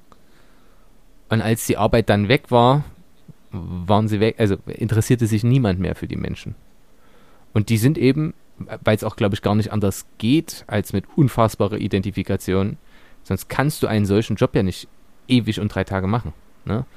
Ähm, plus, es gibt keine anderen Beziehungen außerhalb der Kneipe, der Arbeit, aber selbst die Arbeitskollegen sind, naja, ähnlich. So, es gibt ja nur eine Szene, aber ansonsten gibt es ja keine Bezugspunkte außer dem Fernseher. Und dem Großvater. Und also dem Großvater, Vater. genau. Und was ich so interessant finde, ist auch noch ähm, dieses Messitum. Dazu eine, genau. äh, eine Szene, in der ich mich. Es gibt Handlung oder äh, Verhalten, das zieht sich durch die Generation. Und ähm, da heißt es auf Seite 25, die Wohnwand, aus deren Schränken ein süßlicher Geruch kam, die wuchtige Couch ebenso wie den Tisch und alles musste aufgehoben werden, jede Tischdecke, jedes Handtuch, die in mehreren Schichten in den eingebauten Fächern unter den Sitzflächen der Eckbank lagerten. Dieses Aufheben. Es gibt noch die Szene, wo immer die Notizzettel oder alte Zettel aufgehoben werden, weil man die ja mal das noch als Notizzettel nutzen könnte. Und das ist. Das wurde ihm ja letztendlich von seinem, von seinem Vater so als Lebensmaxime fast schon ähm, geimpft. Ja, also für schlechte Zeiten etwas. Also es gibt das Zitat, ich hatte es mir nur rausgeschrieben, ich habe jetzt die Seite gerade nicht zur Hand. Die von klein auf antrainierte Sparsamkeit wurde zu einer Lebensart, an der er festhielt, obwohl es keinen Grund mehr zum Sparen gab. Was ihn antrieb, war die Angst, nichts zu haben. Ja. Äh, auch das ist ganz. Ich würde ja jetzt immer sagen, ja, kenne ich. Kenne ich. Das ist, äh, die, das, es gibt bestimmte Verhaltensweisen, die kriegt man nicht mehr raus. Diese Abstiegsängste gehören in dieser Schicht quasi mit dazu. Und die was stete aber, Sorge, das noch zu verlieren, hm. sorry. Nee, alles gut. Ähm, was ich daran aber wieder, das wirkt ja erstmal wie ein sehr negativer ähm, Teil in dem Buch. Dem gegenüber stehen ja, dass die eigentlich fast schönsten Kindheitserinnerungen unserer Protagonistin ja die waren, wo sie mit ihrem Vater über den Flohmarkt tingelt. Oder über ja, Flohmärkte tingelt. Von denen, sie spricht zwar immer, also ihre Sprache bleibt ja die ganze Zeit sehr ruhig, sehr analytisch, sehr klar, fast schon spröde manchmal. Ähm, dennoch gibt es so Nuancen, die man rausliest und diese, diese, diese Streifzüge über die Flohmärkte sind ja fast schon liebevoll. Das meinte ich von mit, äh, egal wie wie krass ihr Vater zu sein scheint, jetzt von außen betrachtet, ähm, mit ihrem Stil, sie denunziert ihn nie. Sie zeigt nie mit dem Finger auf ihn und klagt ihn für irgendetwas an. Ja, das tiefgreifende Verständnis ist da immer dabei. Ja. Es gibt eine Szene, die, die würde euch jetzt so ganz, ganz kleines bisschen widersprechen. Ähm, und zwar, als sie sich vornimmt, die Wohnung aufzuräumen und Dinge mhm. von ihrem Vater wegzuschmeißen. Ähm, und das macht sie heimlich. Ne? Sie, sie, sie, muss zusehen, dass sie irgendwie Klamotten an, anhat, äh, unter denen sie gewissermaßen bestimmte Sachen raustragen kann, um sie dann draußen wegzuschmeißen. Das hat so ein bisschen was von, von, von, von Betrug am Vater. Und ja, als er das rausbekommt, fand ich das fast schon, als wäre sie froh darüber gewesen, dass er sie erwischt hat. Dass sie ihm gewissermaßen nicht weiter hintergehen muss. Also es ist kein Denunzieren, da habt ihr recht, aber das ist so ein bisschen, ich weiß gar nicht, wie ich das ausdrücken soll. Ein Auflehnen ist es ja eigentlich auch nicht. Ähm, mir wirkt das immer so ein bisschen, sie ist ja diejenige, die nach vorne gerichtet ist, die in die Zukunft gehen will und der Vater eben auch an den Dingen, die er ansammelt, in der Vergangenheit verhaftet bleibt und auch da natürlich ein Konflikt zwischen den beiden, der nicht aufgelöst wird. Er hält sich an dem fest, was er hat. Er, er klammert, er, er, hält sich nicht fest, er klammert sich daran fest. Deswegen, er, sie, er lässt ja auch niemanden in die Wohnung hinein. Das sind ja alles solche, diese, diese, diese Ängste, diese Zwänge, die er entwickelt. Das sind ja alles, mhm. das, sind, das sind ja Neurosen, die sind, da würde sich jeder Psychoanalyt, glaube ich, die Hände reiben, wenn er das behandeln darf. Ähm, ganz kurz, Max, du kannst gleich. Ähm, ich will nur ein Wort einwerfen. Ein Wirf. Schutzmechanismen. Schutzmechanismen. Ja. Ja. Ähm, zu dem, was Alex gerade noch äh, gesagt hat. Und zwar diese Szene, wo sie heimlich Dinge von ihm wegwirft. Als die Szene begonnen hat, dachte ich mir, oh, das, das könnte böse enden. Mhm. Man hat mhm. diese Gewaltausbrüche und sie schmeißt heimlich Dinge von ihm weg. Aber, und das fand ich viel, und das fand ich richtig gut, richtig, richtig gut. Ähm, viel eindrucksvoller wurde die Szene dadurch, dass er was getan hat, er hat sie nicht verprügelt, er hat sie nicht angeschrien, er hat gar nichts getan. Er hat das Zeug einfach wieder aus dem Müll gefischt. Diese, diese Hoffnungslosigkeit und diese Unausweichlichkeit, seinem eigenen Leben zu entrinnen, seinen eigenen Zwängen zu entrinnen, die wird so deutlich bei dieser Szene. Und bei einer zweiten Szene eigentlich fast noch mehr. Und zwar, als sie am Ende, also im, im, in der zweiten Hälfte des Buches, im, im letzten Drittel, glaube ich, ist das, als sie in ihrem Zimmer ausmistet und ähm, sie so eine Schüssel macht, wo sie so ganzen kleinen Kladderadatsch reinschmeißt, also irgendwie Überraschungseierfiguren und Pi und Pa und Po. Und er kommt in ihr Zimmer und sie sagt, ja, ja, ich misste, und sie guckt auf diese Schüssel und sie sagt, ja, ja, ich misste aus. Und er fängt an, in dieser, in dieser Schüssel zu wühlen. Und auch in dem Moment dachte ich wieder, okay, jetzt, jetzt kommt ein Konflikt, aber sie sagt ihm letztendlich nur, nein, lass es bitte, lass es bitte alles da in dieser Schüssel liegen. Und er zieht, zieht ab. Und das war wieder genau dieses. Man hat so ein fast Mitleid mit dem Vater, weil er einfach aus, sein, aus seiner Haut nicht rauskommt. Und das fand ich ähm, sehr, sehr bedrückend letztendlich. Und die, er ist ja auch nicht und er ist ja auch nicht zu, zu Zärtlichkeit und, und, und Gefühls Bezeugung oder sowas ist er scheinbar nicht fähig. Ne? Und diese, diese Hilflosigkeit gipfelt ja darin, dass er dann trinkt, dass er sich flüchtet in, in seine Zwänge ähm, und dann aus Wut über sich selbst vielleicht, über seine Auswegslosigkeit anfängt, äh, Dinge durch die Gegend zu werfen. Ja, Max? Dazu äh, zwei Punkte, die das noch illustrieren sollen. Ähm, er kommt nicht aus seiner Haut und er hat ähm, quasi diese Sprachlosigkeit. Auch die, der Großvater und der Vater sprechen ja nie über den Verlust der Oma. Außer in hm. zwei Nebensätzen und dann ist es vorbei. Und dieses Unausgesprochene, dieses, wir schweigen lieber drüber, als dass wir uns wirklich damit auseinandersetzen. Das macht sie mit ihm. Es gibt ganz wenige Momente, wo sie mal ihrer Mutter gegenüber offen ist. Und das macht sie gegenüber mhm. allen anderen Personen auch also unsere Ich-Erzählerin. Sie bleibt immer in dieser zurückhaltenden, sprachlosen Ebene. Sie nimmt, also sie öffnet sich niemandem hundertprozentig außer unserem Buch. Und für den Vater finde ich, das ist eine so eindrucksvolle Szene, die auch perfekt zu dem passt, was Philipp gerade gesagt hatte. Äh, wenn ihr mitlesen mögt, auf Seite 96.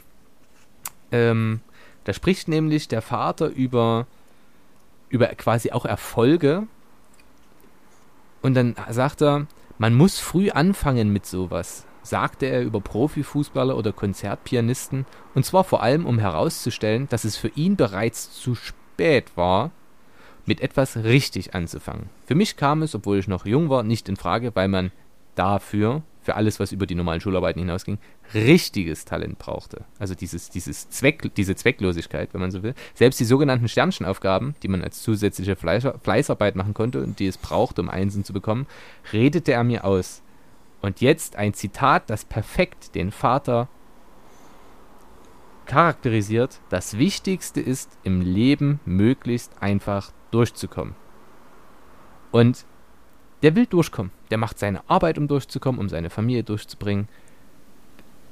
Der, diese Angst, irgendwas zu verlieren, aber ja, wir machen das schon. So. Und das ist diese A auch eine pathologische Angst, die auch dazu kommt, etwas zu verpassen. Also der hat was verpasst. Er hat nämlich nichts aus sich gemacht und das weiß er auch. Aber dieses wenige, was ihm geblieben ist, das ver verteidigt er bis auf den Tod. Und sei es bloß eine alte Tischdecke.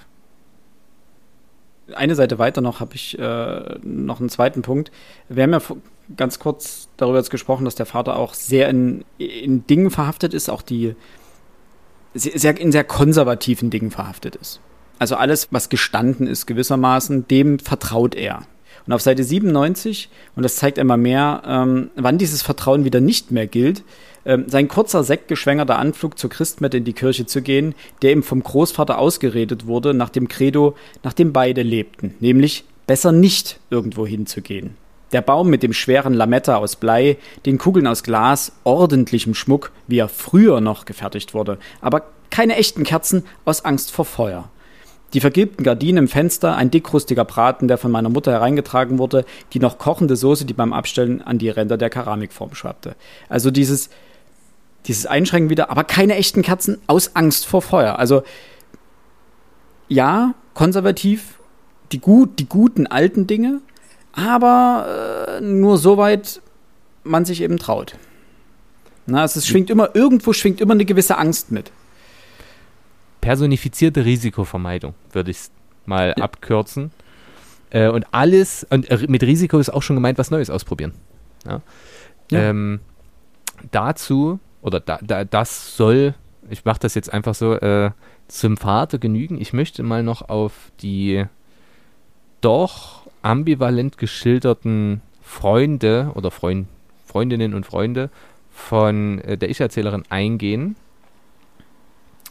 ähm, die ihre Freunde sind, aber aus denen und deren Verwandten immer A, Unverständnis und ich würde zum Teil auch zumindest unterschwellige Verachtung schwingt.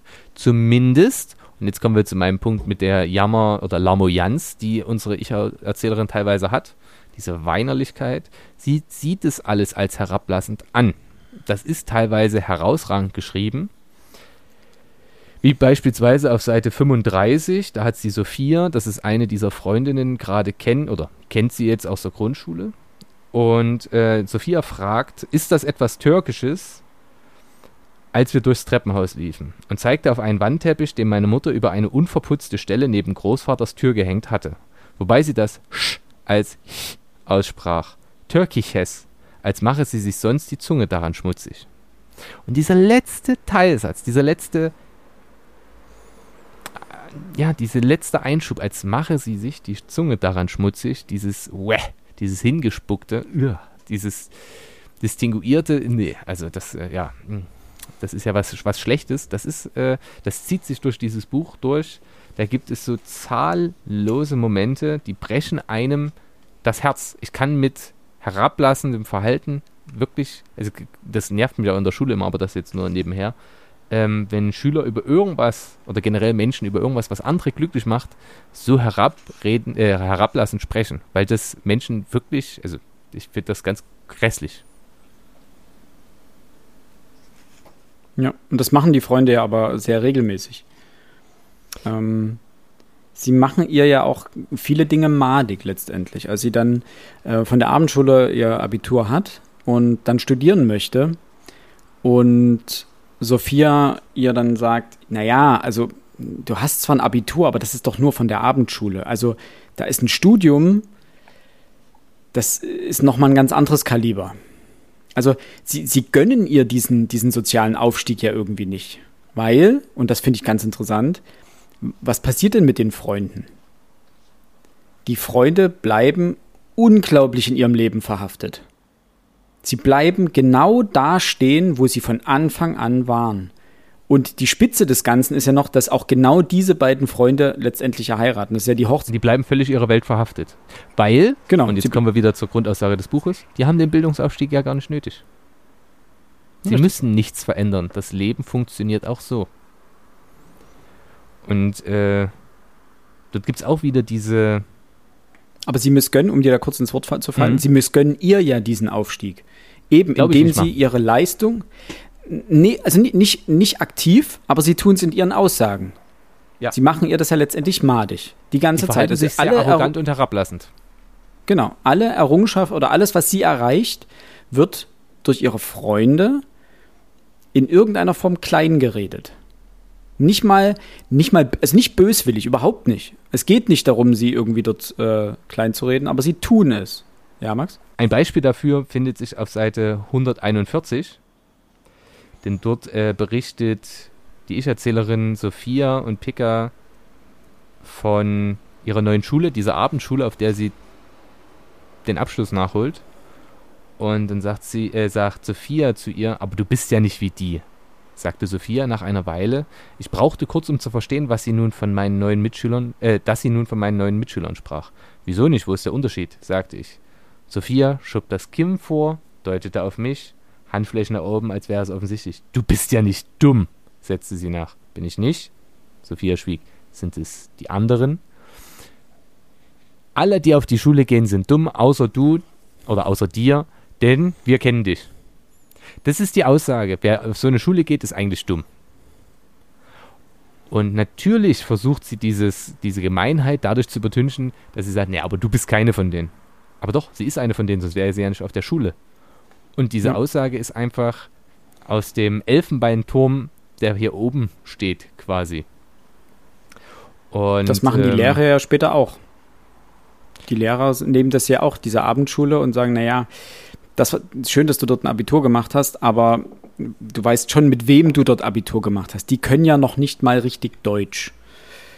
So, und dementsprechend sind deine Leistungen dort nichts wert.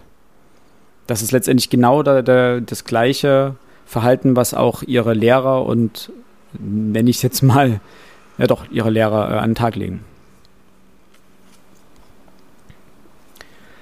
Ich muss gucken, ob ich die Stelle finde.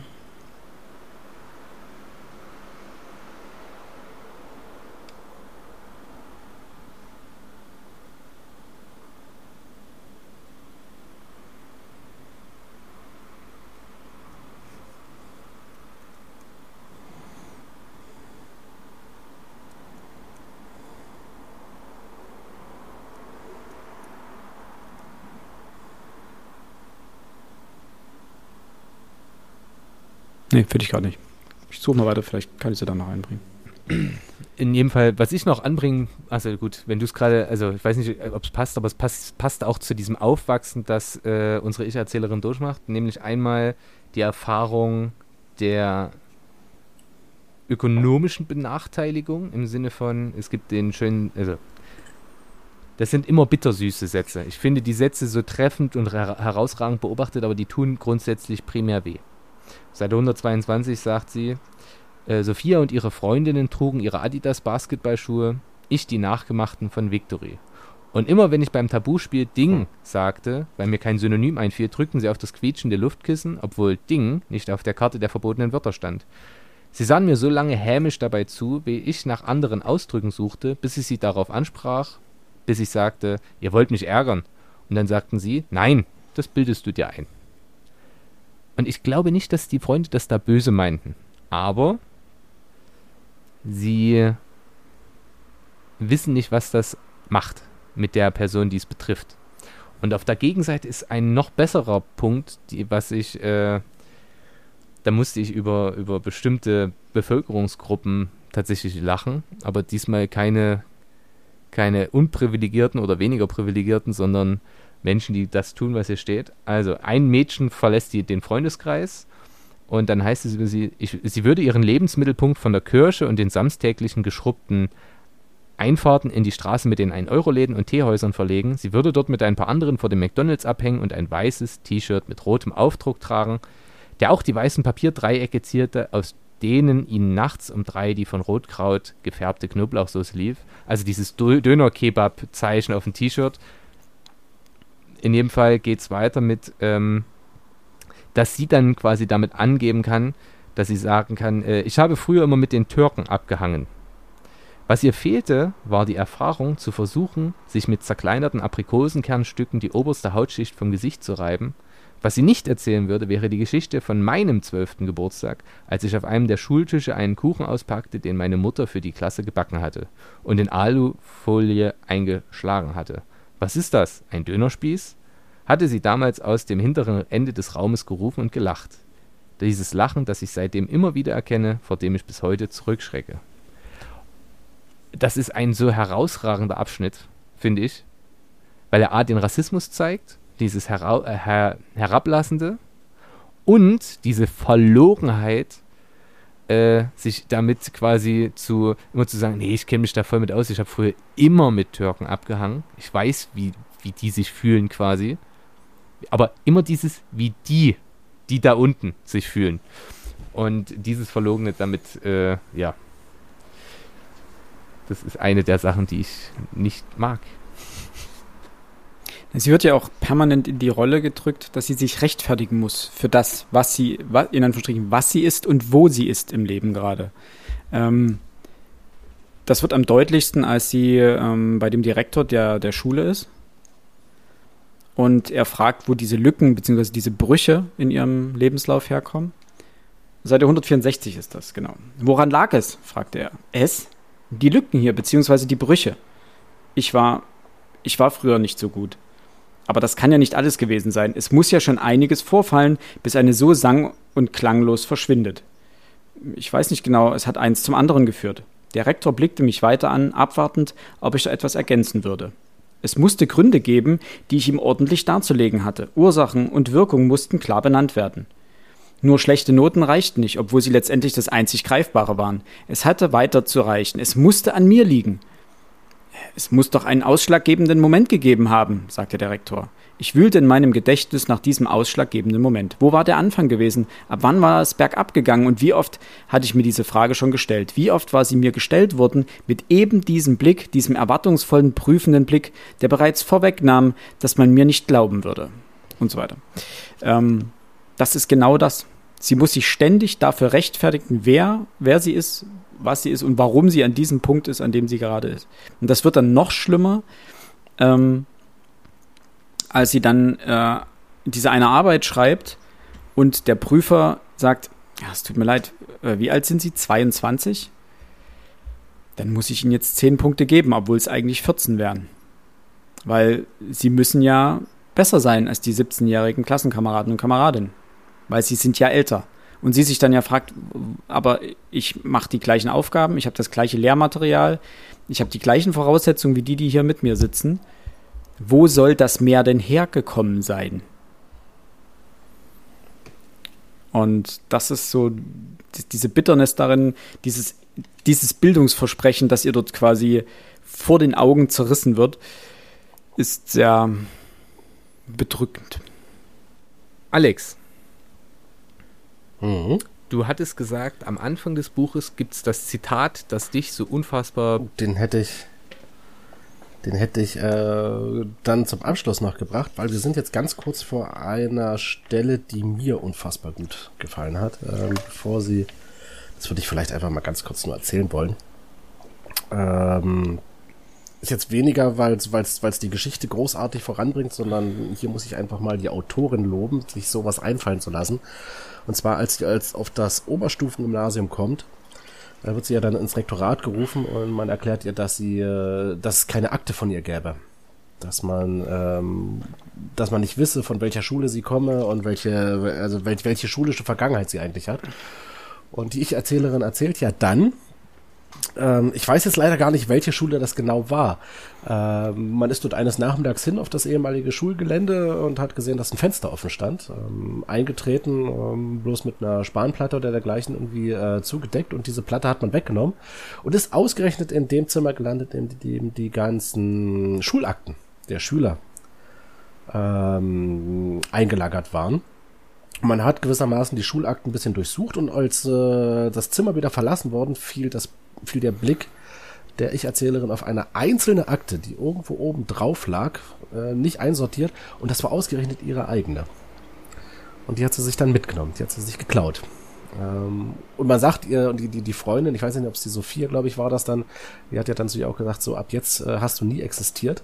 Das fand ich erstmal großartig, aber ich fand dieses, dieses Bild an sich, dieses, dieses Zimmerchen, wo eigentlich wahrscheinlich bloß einmal im Jahr überhaupt jemand reingeht, um irgendwie die Akten zu verstauen, ähm, das Fenster eingeschlagen, notdurftig bloß repariert und die einzige Akte, die nicht sortiert war, die einfach nur oben drauf lag, die verstaubt ist, war ihre Akte gewesen.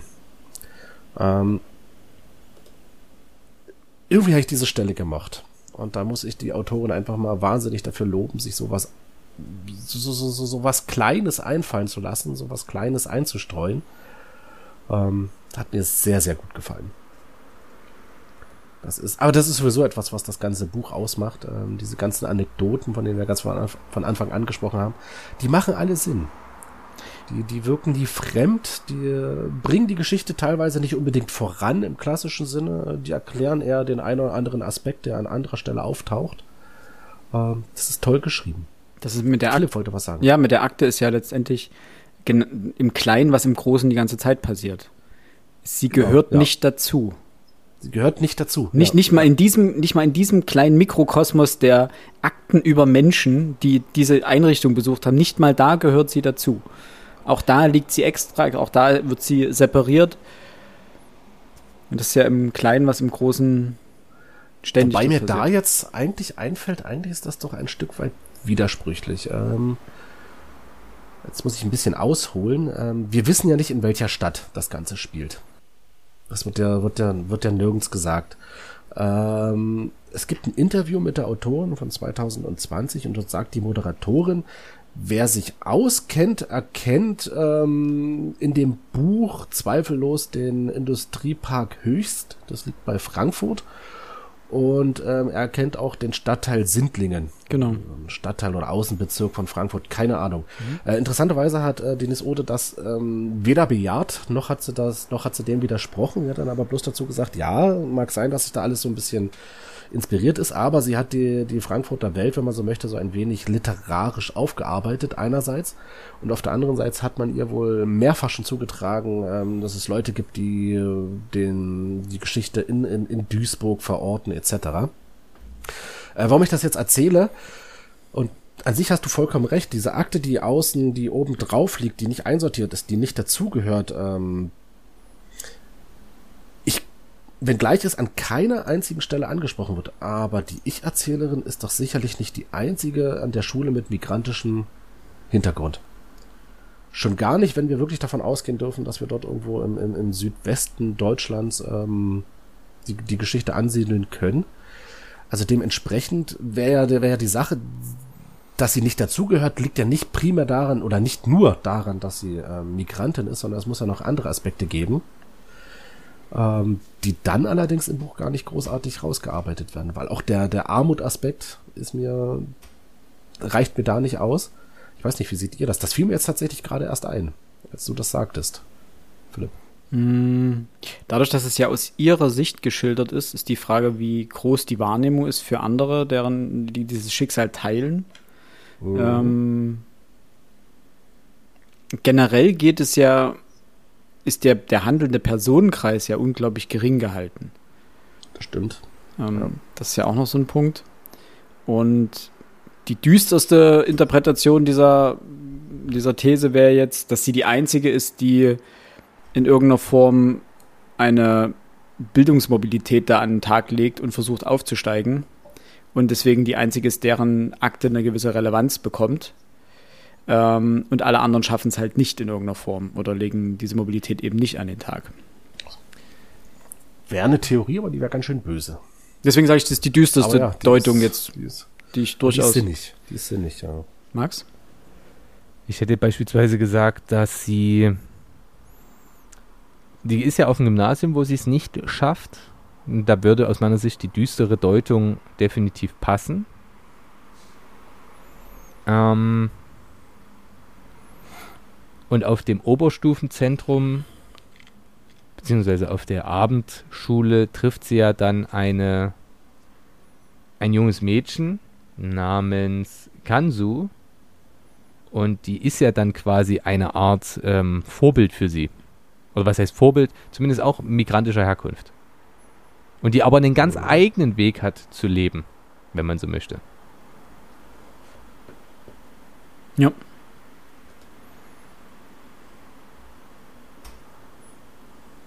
Ja, stimmt.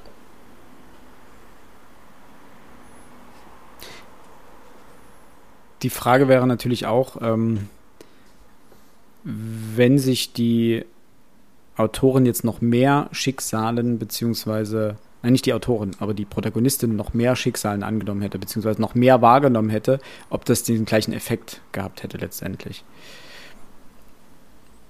Also, das ist halt der, das ist wieder der Punkt, ähm, dieses Buch verfolgt ja ein Ziel, Mhm. was sie, ab, was sie abgebildet werden soll. Diese, dieser Mikrokosmos soll ja letztendlich gezeigt werden, der aber stellvertretend für alle anderen Fälle steht, was wir am Anfang schon gesagt haben, dass es eben, es gilt für sie im, im Konkreten, im Einzelnen, aber durch diese Anonymität, die sowohl die Autorin betrifft, äh, die, ich sage mal die Autorin, die Protagonistin betrifft, äh, die die Stadt betrifft, die die Schulen betrifft, etc., diese Anonymität lässt diesen Fall ja auf alle, auf ein ganzes, ähm, auf eine ganze Personengruppe anwenden. Beziehungsweise auf eine ganze soziale Schicht, beziehungsweise eine ganze Bevölkerungsschicht. Ähm, und dementsprechend ist es, glaube ich, auch, ist dieses Bild so viel stärker, als wenn man dort in irgendeiner Form einen, Anführungsstrichen, realistischen Maß an, Maßstab anlegt und sagt, ja, da müssten ja theoretisch noch mehr Akten in dieser Form äh, aussortiert worden sein oder auch nicht. Dementsprechend würde ich das unter künstlerische Freiheit mit verbuchen und Okay. äh, als Mittel zum Zweck letztendlich verbuchen. Ähm, eine Frage jetzt noch. Habt ihr jetzt noch große andere Blöcke? Wollen wir noch das ganze Thema Schule, Lehrer, Bildung ähm, noch mal mehr mit anreißen? Oder kommen wir dann zu unseren Abschlussplädoyers? Oder habt ihr Also noch was? der, bei der Bildung vielleicht bloß noch eins. Das war ja dann, ähm, als er das erste Mal von der Schule geflogen ist, die Zeugnisausgabe. Ja, die ich mir auch Das ist so eine, die ging, ich weiß jetzt leider nicht mehr, auf welcher Seite das war. aber 128. die- 128, danke. Das war richtig, richtig mies. Ähm, als ihr der Lehrer, den sie ja ohnehin nicht groß, der auch sie nicht besonders mochte, ne, an den Schülern vorbeigegangen ist nach dem Motto, ja, herzlichen Glückwunsch. Herr Kaiser, ja. ähm, er dann zu ihr kommt, ihr die Hand gibt, herzlichen Glückwunsch sagt, gewissermaßen ohne, ja, ich, ich weiß nicht, ohne zu wissen, was im Zeugnis steht. Also im Zeugnis steht, dass sie ähm, nicht versetzt wird und dass sie diese Schulform zu verlassen hat. Aber dieses vollkommene, es ist mir scheißegal, was mit dir ist. Der hätte ja auch ein paar nette Worte treffen können. Ähm, Dann hätte er sich für sie interessieren müssen. Also Ne? die Stelle ist die, als er bei mir angekommen war, tat er es gleich. Er sah über seine getönten Brillengläser hinweg, sein rechtes Auge und ich tauschten einen Blick. Automatisch sagte er Herzlichen Glückwunsch, während er mir die Hand hinstreckte. Offensichtlich hatte er schon wieder vergessen, was mein Zeugnis enthielt. Wird in die höhere Klassenstufe nicht versetzt. Und darunter muss die Schulform verlassen. Zu nichts, antwortete ich. Er nickte ruckartig mit dem Kopf und klappte den Mund auf. Wie ein peinlich berührter Fisch mit Schnappatmung kam er mir vor, dann besann er sich, schüttelte sich kurz und ging weiter. Herzlichen Glückwunsch, hörte ich ihn zur Schülerin neben mir sagen, das Papier in den schlaffen Händen haltend. Und danach singen alle, alle, alle gemeinsam, because I've had the time of my life and I owe it all to you. Ja. Und diese Ironie, dieser, diese Bitterness, die ist doch einfach wunderschön. Also in Mhm. ihrer, all ihrer Härte ist es doch ein Traum. Ähm, Literarisch. literarisch, ja. Muss- ähm, muss man dazu zwei sagen. Dinge, die ich in jedem Fall noch ansprechen möchte, sind, äh, also wir können gerne noch auf die Bildung eingehen. Fände ich. fänd Wir haben es ja jetzt schon zum Teil mit Ha haben wir zum thematisiert. Teil gemacht. Wenn ihr Ähm, noch Punkte habt. grundsätzlich möchte ich zur Bildung anmerken, das Elterngespräch, von dem der Vater der Tochter berichtet, als er zum ersten Mal beim Elterngespräch ist, und was er ihr, und so erfahren wir es am Anfang, eigentlich erst den Inhalt verheimlicht, das sagte er nicht wirklich, und im, äh, später dann erzählte er, wie das Gespräch mit dem Lehrer ablief. Und das ist ja der Inbegriff dessen, Desinteresse, Hm. ähm, völlige ähm, Indifferenz gegenüber der Person, die da jetzt vor ihm sitzt und dieses und ah, Da bin ich immer noch gespalten drüber. Ähm, das ist, steht dann nicht auf der Seite, aber die Lehrer am Gymnasium, auf das die Ich-Erzählerin zu Beginn geht und von dem sie, wie gerade zu hören war, auf Seite 128, äh, dass sie dann verlassen muss, da wird ganz oft von ihr seid die Elite, ihr seid die Elite und wir werden aussieben und wer es nicht kann, der muss gehen. Diese, dieses Druck aufbauen, dieses wer es hier nicht schafft, ist dumm. Das ist ja quasi, was da zwischen den Zeilen steckt. Aber nicht den Blick darauf zu haben, wer da vor einem sitzt und dass Kinder das vielleicht anders verkraften, als man das als verbitterte Lehrkraft sieht. Das ist, finde ich, schon sehr tragisch, sagen wir es mal so. Und ansonsten hätte ich dann noch über meine. Ich habe zwei Zitate, das sind so tolle Zitate, die muss ich auf jeden Fall dann noch von mir geben. Okay, dann noch eins ganz kurz zu dem, was du gerade gesagt hast mit dem Vater, der vom ähm, Elternabend wiederkommt. Äh, es ist ja nicht nur sein Desinteresse, das ihn äh, dort irgendwie scheitern lässt bei dem Elternabend. Äh, es ist auch seine Angst und sein Unverständnis nee, davor. Nicht der, der Vater hat Interesse. Es ging mir um den Lehrer. Ja, der Lehrer hat Desinteresse. Ach so, okay, Verzeihung, dann habe ich dich falsch verstanden. Wollte gerade sagen. Ähm, der Vater hat ja dann, er, ist das bei dem, manchmal geht er zweimal zum Elternabend? Nein, das ist derselbe Elternabend. Er erzählt das ist derselbe, aber er erzählt zweiten Mal die Wahrheit, was da wirklich passiert ist. Genau. Und das ist ja letztendlich noch viel, viel bitterer, dass die Lehrer eben sich und überhaupt gar nicht für ihre, also nicht nur für, für sie, also für die Protagonistin nicht nur interessiert hat, sondern auch scheinbar für ähm, die anderen Kinder nicht sonderlich interessiert hat, obwohl dieses ganze Elitengequatsche am Anfang kam. Ähm, denn die Krux an diesem Elterngespräch ist ja, dass der Vater das Gefühl hat, der Lehrer wisse gar nicht, wessen Elternteil jetzt vor ihm sitzt. Und er genau. kann natürlich, und das hat in dem Fall noch nicht mal einen rassistischen Hintergrund, denn der Vater ist äh, ein, einer, ein Deutscher aus der Arbeiterschicht. Und dementsprechend kann der Lehrer noch nicht mal auf sie deuten. Dementsprechend liegt sein Desinteresse viel tiefer und hat keinen, in dem Fall keine rassistische Note, sondern einfach eine dieser Mensch ist für die, ja, ist für diesen Job nicht geeignet Note. Und so absolut gar nicht, so Empathie gleich null. Und das fand ich eine unglaublich bittere Szene, wie der Lehrer dort einfach gefühlte 15 Minuten quatscht und das so ganz seicht so über alle Schüler sprach und dann letztendlich an Sophia hängen blieb, der Vorzeigeschülerin in dem Moment. Punkt. Aber ansonsten, wir müssen jetzt, glaube ich, zu dem ganzen ähm, Bildungssektor, äh, also zu den ganzen Bildungsbereichen hier im Buch nicht mehr viel sagen. Ähm, die Szenen laufen häufig auf das Gleiche hinaus. Ne? Ignoranz, ähm, teilweise Desinteresse oder offene Abneigung. Das sind so die drei Hauptkomponenten. Das Triumvirat sozusagen, was ihr immer gegenübersteht, äh, in personifizierter Form eines Lehrers. Und es gibt nur ganz wenige, die sich letztendlich für sie interessieren und ähm, sie in irgendeiner Form auch fördern. Aber auch die gibt es ja. An der Abendschule, das er erleben wir ja, ähm, gibt es durchaus auch ähm, Pädagogen und Lehrkräfte, die sich für sie interessieren und die sich dafür einsetzen und die sie auch loben. Ähm, es steht ihr also nicht nur Negatives entgegen. Obwohl das durchaus ausschlaggebend ist, vor allen Dingen für ihre ganzen verhinderten Chancen. Und vor allem, äh, es sind ja genau diese Lehrkräfte, die sie auch motivieren, äh, dann weiterzumachen. Und bei denen sie dann feststellt, äh, dass die Ich-Erzählung sagt dann ja, ich will studieren, aber die weiß gar nicht was. Sie will es einfach tun. Das fand ich ist auch eine unfassbar beeindruckende Szene gewesen. Ähm, wenn man sich die durch den Kopf gehen lässt, das ist einfach auch um das, ich will das jetzt. Das ist quasi auch mal so, ein, so, ein, so eine Hinwendung zu sich selbst. Philipp. Ich fand das so ein, so ein ähm, das hat mich stark an die Mutter erinnert, als sie aus ihrer, ähm, äh, aus ihrer Heimat sozusagen reist, als sozusagen, als sie ihr Dorf verlässt. Einfach, weil sie das jetzt für sich entschlossen hat und weil sie das will, weil sie die Perspektive, die sie ansonsten hat, nicht mag und nicht will.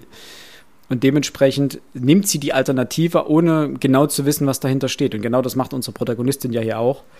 Äh, sie will studieren, nicht weil sie ein höheres Ziel hat, was sie mit einem bestimmten Studium anfangen möchte, sondern sie will studieren, weil ihr die Alternative nicht gefällt, weil sie da raus möchte in irgendeiner Form. Generell die Parallelen zwischen ihr und ihrer Mutter sind äh, frappierend. Aber ähm, da wir ja nicht Und überziehen kurz? wollen. Ja, Philipp. Ganz kurz dazu, Bitte. sie sind nicht nur frappierend, sie sind auch an einer Stelle sehr deutlich, als sie nämlich auch, das ist so dieses, ja, ich will nicht sagen retardierende Moment, ähm, ein Moment, wo sie auch äh, als Putzkraft anfängt. Da tritt sie ja gewissermaßen in die Fußstapfen ihrer Mutter. Das wollte ich an dieser Stelle nur einwerfen und jetzt äh, höre ich auf, dich zu unterbrechen und du darfst überleiten zu deinen zwei wunderschönen Zitaten. Also, ein Zitat passt zu der Stelle, die Alex vorhin als inhaltlich so relevant äh, genannt hatte, als sie dort in diese in dieser Schule ihre Akte holt. Ihr erinnert euch? Mhm. Auf Seite 177 heißt es nämlich, und es geht, geht mir um einen Teilsatz, unten, ähm, meine Akte hatte hinter dem Milchglasfenster im Keller gelegen und jetzt. Und die Schatten der Kinder waren ihr auf ihr herumgelaufen, wenn sie in der Pause auf dem Hof Fußball gespielt hatten. Das Bild ist so grandios, wie das Licht Oh. durch das Kellerfenster kommt und wenn Kinder dort vorbeilaufen. Ach, super.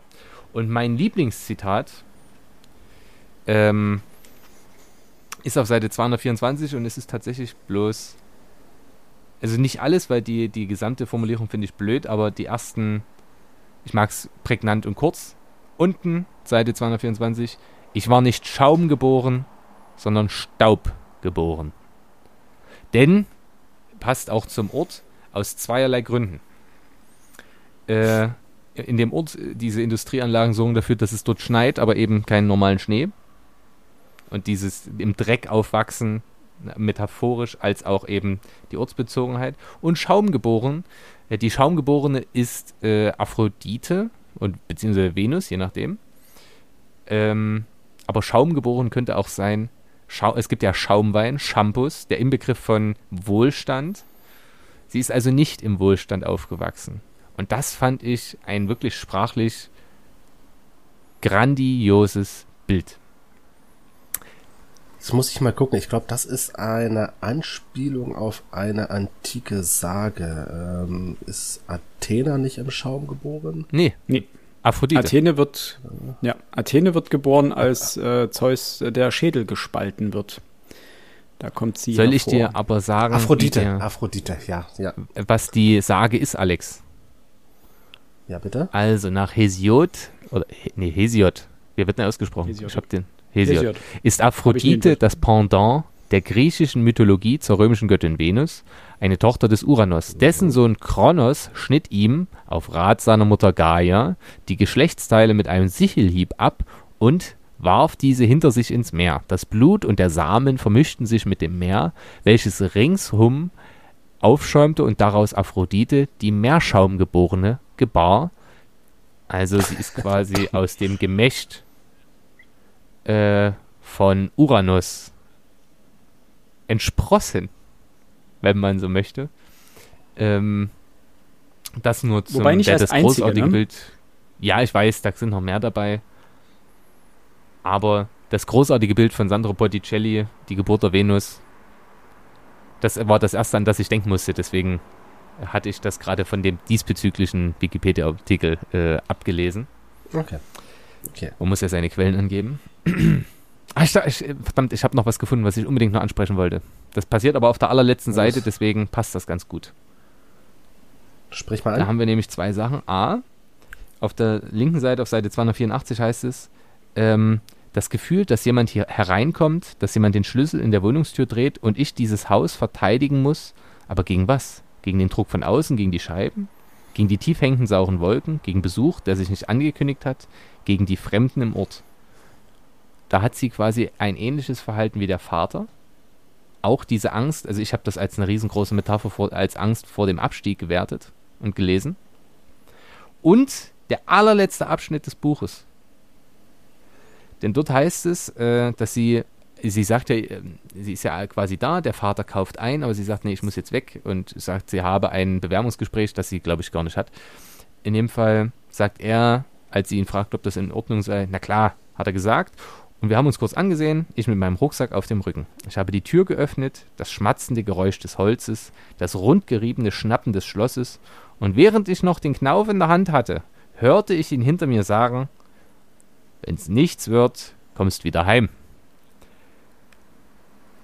Also dieses quasi ist sowohl metaphorisch gemeint aus meiner Sicht als auch äh, ernst. Nämlich, wenn es in der höheren Klasse nichts wird, kannst du immer in meine Schicht zurückkehren. Und es äh, unterstreicht auch noch ein, ein anderes Bild, nämlich sie steht auf der Schwelle. In dem Moment zwischen Vater als Symbolfigur der Unterschicht, das ich mag den Begriff Proletariat nicht, das ist mir zu Marxi äh, ja. marxistisch. Ähm, und der Welt, in die sie jetzt zurückkehren will, nämlich die, We die Welt des Aufstiegs. Sie hat studiert, nennen wir es die Welt der Mittelschicht, wie auch immer. Sie steht auf der Schwelle. Er sagt, wenn es nichts wird, kommst wieder heim. Plus, sie steht genau zwischen den Stühlen. Und das ist ein Problem und da kann man, da, diese, diese Empfehlung möchte ich noch machen, äh, El, äh, Aladdin El-Mafalani hat, das Buch habe ich hier schon mehrfach erwähnt, über Bildung geschrieben und dort schildert er auch das Habitus und die Probleme, die Aufsteigerkinder haben, nämlich sie sind am Ende in keiner Schicht mehr wirklich daheim. Sie sind immer heimatlos, zumindest in diesem Sinne. Und dazu, und das ist jetzt wirklich abschließend, ich habe ja gesagt, nachdem ich das Buch über die ersten Sätze vorgestellt hatte, ich werde immer wieder noch auf den mhm. ersten Satz blicken. Und der erste Satz dieses Buches lautet, die Luft verändert sich, wenn man über die Schwelle des Ortes trifft. Das fasst alles zusammen.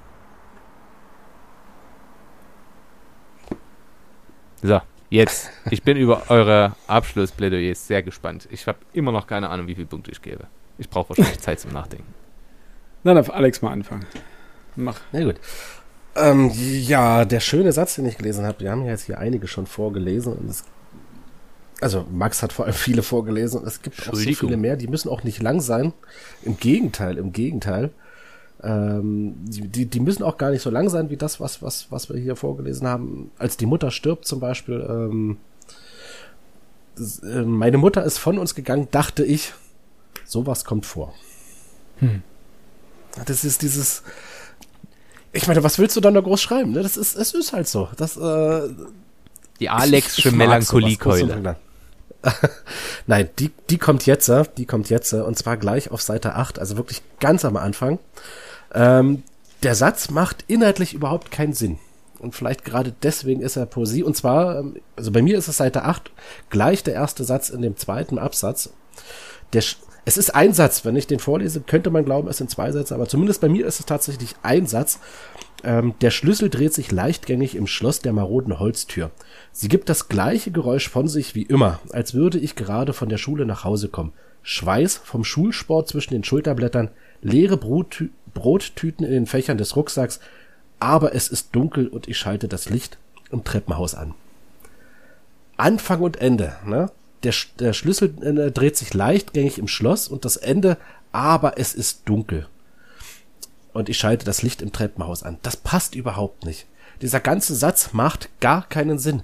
Aber ich finde ihn so schön, das ist fast schon Poesie, was sie hier geschrieben hat. Da habe ich mich sehr gefreut, als ich diesen Satz gelesen habe. Der bringt uns inhaltlich überhaupt nicht voran, aber die Art und Weise dieses, dieses Schreiben, sich so einen Satz überhaupt auszudenken. Also wirklich Chapeau, Hut ab. Ähm, der ist. Ich, ich, tut mir leid, ich finde den toll. Ich finde den richtig, richtig toll. Und sie schafft etwas, und dieser Satz ist so sinnbildlich für das komplette restliche Buch. Ähm, sie erzeugt damit sehr plastisch ein Bild, wie bei dem, was Max vorhin vorgelesen hatte, mit den äh, Fußballspielenden Schülern, der, deren Schatten auf der Akte oder über die Akte läuft. Ähm, sie schafft damit ein sehr plastisches Bild, das zum einen sehr bedrückend wirkt. Ähm, zum anderen aber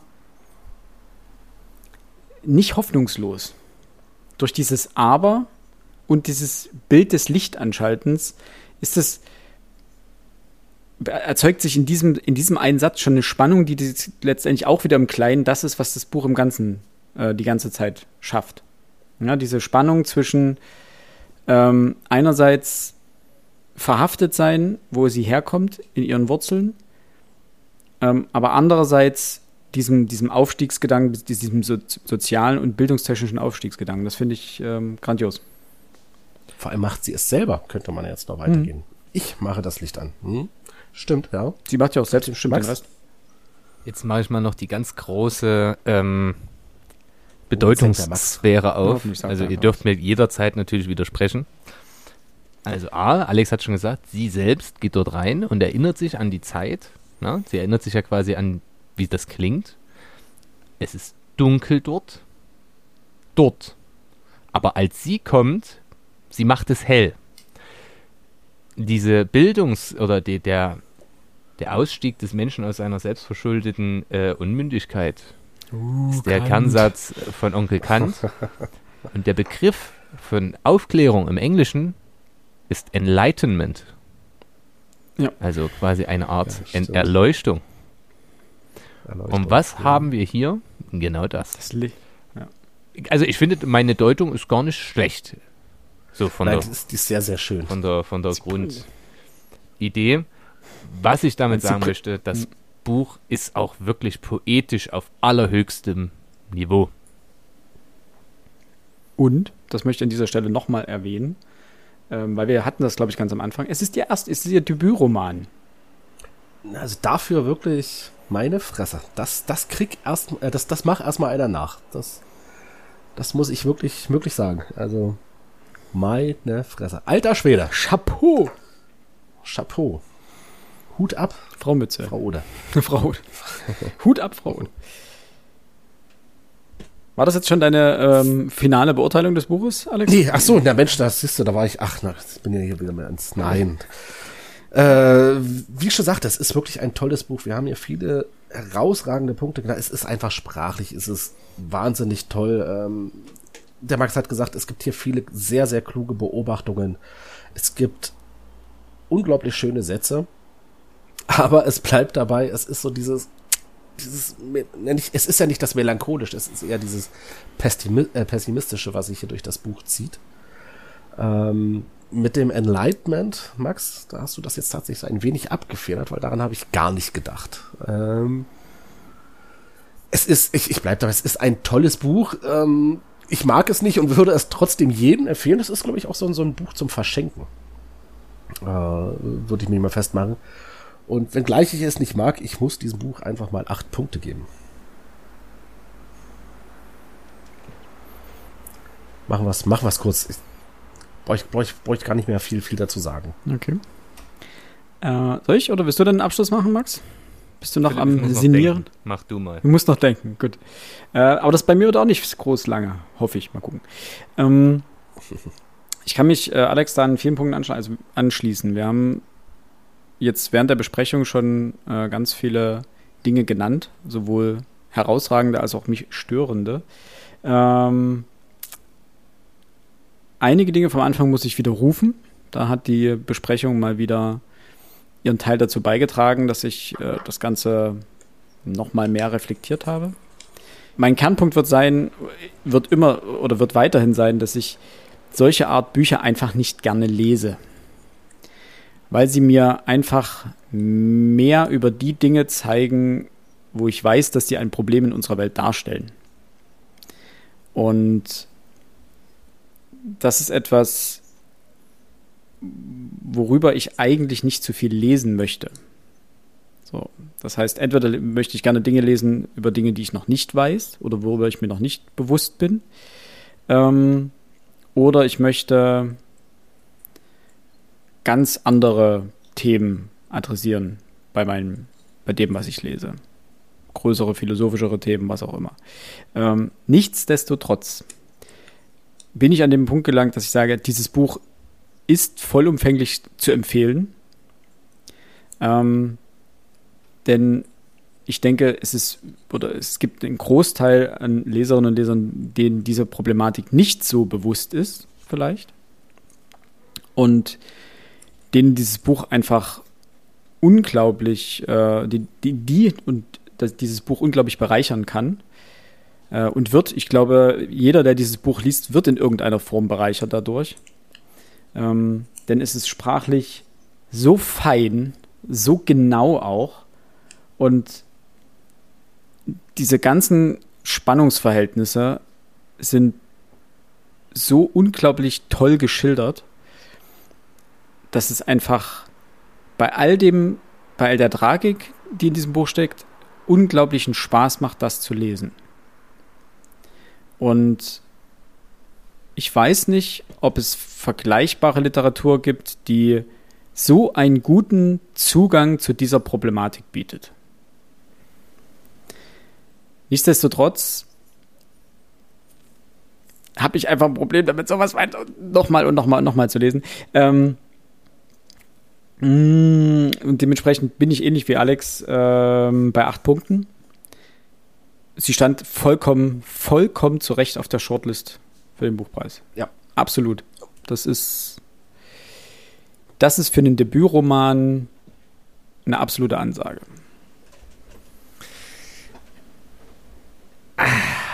Jetzt bin ich gespannt. Ja, ich auch. Ich fange mal andersrum an. Ich fange mal mit dem Negativen an, was ich zu Beginn gesagt hatte, dass mich, dass es mir schwerfällt, mich zu identifizieren, weil ich mit dieser, wie drücke ich es aus, teilweise Weinerlichkeit, dieses Jammern, die Opferrolle suchen, weil ich mich damit nicht identifizieren kann. Das ist, äh, liegt mir völlig fern und das macht mir die Ich-Erzählerin so unendlich fremd. Jetzt muss ich indes konstatieren, dass wir hatten, Alex hatte ja den Punkt gesagt, die Ich-Erzählerin hat keinen Namen, weil diese Geschichte sich an ganz vielen Orten und Stellen unzählbar oft wiederholt hat. Und wahrscheinlich auch heute noch wiederholt. Und dass diese Geschichte eher dem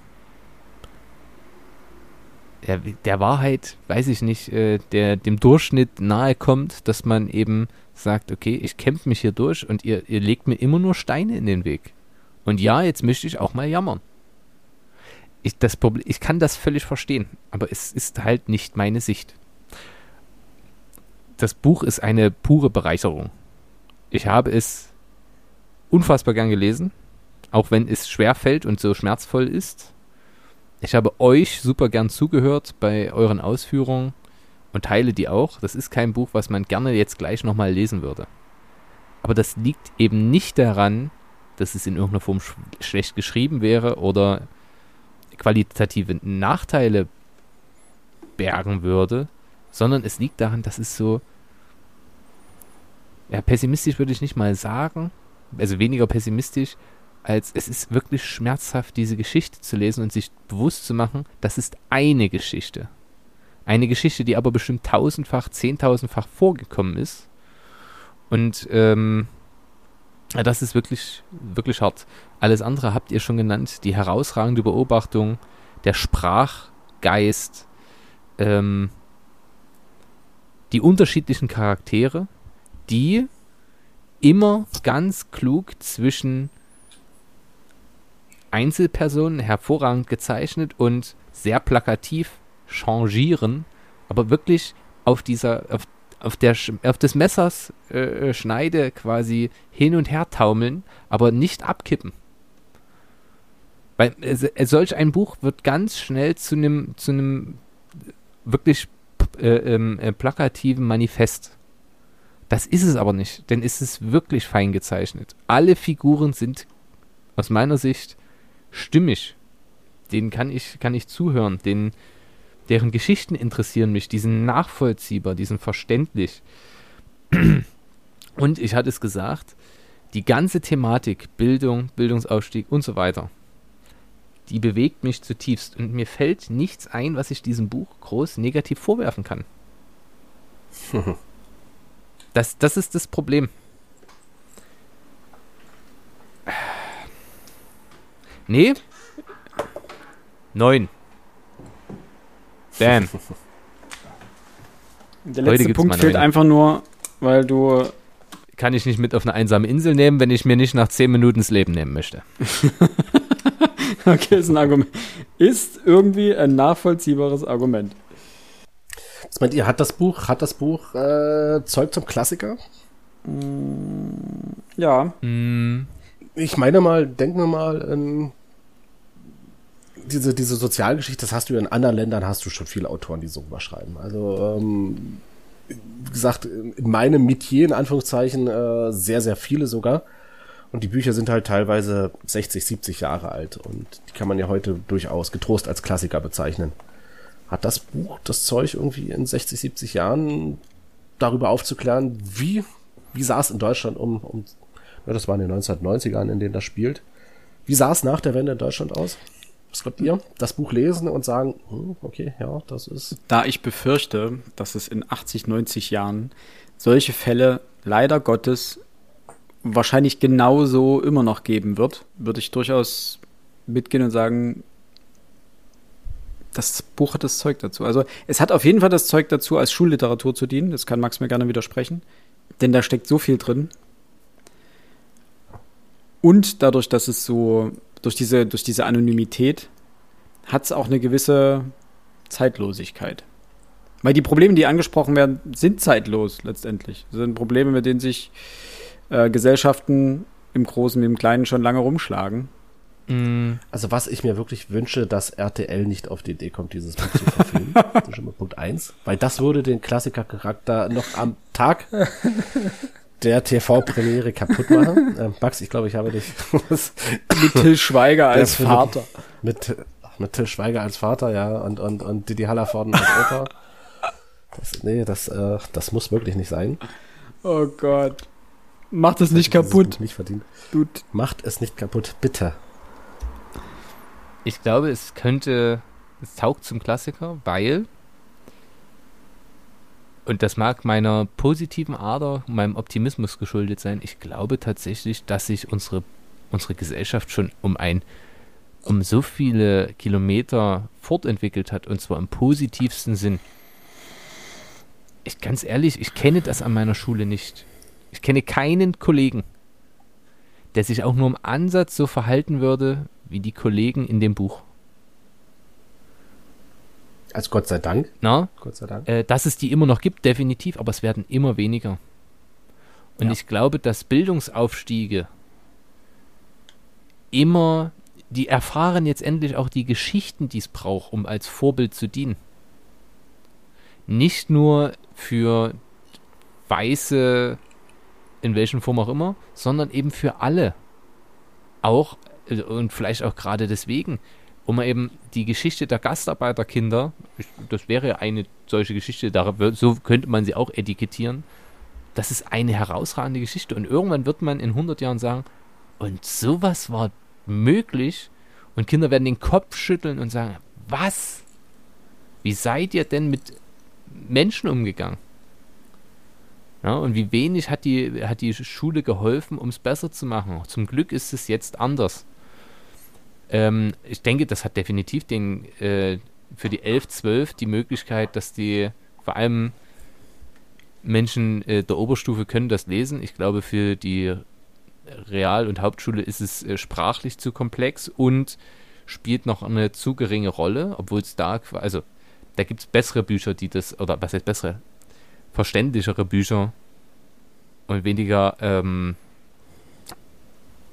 hm, komplexe Bücher, die das ähnlich, das Problem ähnlich schildern. Aber man soll ja nicht so viel problemzentriert lesen. Aber ich denke, das wird, gibt dem zehn Jahre, dann ist das äh, Kanon in irgendeinem, äh, mhm. in irgendeinem Bundesland. Finde ich gut. Sehr schön. Sehr schön. Dann äh, an dieser Stelle noch, wer mehr über das Thema Klassiker etc. Äh, wissen möchte ähm, und warum wir davon das so einstufen wollten, beziehungsweise die Frage aufkam. Also in unserer 73. Folge haben wir in unserem, im Rahmen unseres Adventskalenders über das Thema Klassiker gesprochen, also was Buchklassiker sind, was ein Buch zu einem Klassiker macht und so weiter. Ähm, wenn ihr darüber mehr erfahren wollt, dann hört euch die Folge noch an. Ansonsten bleibt, glaube ich, heute nicht mehr viel zu sagen. Es war eine, äh, finde ich, sehr fruchtbare Besprechung. Eine sehr tolle Besprechung. Hat mir wahnsinnig viel Spaß gemacht. Ich bedanke mich bei euch beiden. Ebenso, vielen Dank. Es war mir ein inneres Blumenpflücken. Und äh, ich bedanke mich natürlich auch äh, bei euch da draußen, liebe Hörerinnen und Hörer, dass ihr wieder bis hierhin äh, dran geblieben seid. Unsere nächste Folge kommt in zwei Wochen. sofern alle krank sind, Internetanbieter ähm, nicht streiken oder sonstige Dinge irgendwie mal wieder dazu Max wieder sein Buch vergisst in der Schule. Max wieder sein Buch vergisst, genau. Ähm, kommt die auch mal pünktlich. Und Thema steht noch nicht fest. Wir haben wahrscheinlich wieder eine schöne Zwischenfolge für euch äh, am Start. Und dann bekommt ihr noch ein Buch vor unserer Sommerpause, nämlich im Juli bekommt ihr noch äh, eine Buchbesprechung. Und dann im August, wenn ich mich nicht irre, ist unsere Sommerpause. Ja, ja ihr habt gerade so erstaunt geguckt, aber ja, genau. Also äh, im August werden keine Folgen von uns erscheinen, also weder eine Sonderfolge noch eine Buchbesprechung und ab September geht es dann wieder frisch fröhlich weiter. Ähm, also bis dahin würde ich erstmal sagen, wir hören uns nächsten Monat nochmal. Gehabt euch wohl, bleibt gesund, lest was Schönes, zum Beispiel dieses Buch, Dennis Ode, Streulicht, erschienen bei Surkamp, jetzt auch im Taschenbuch. Ähm, bleibt gesund, bis bald. Tschüss. Ciao, ciao und Kopf hoch.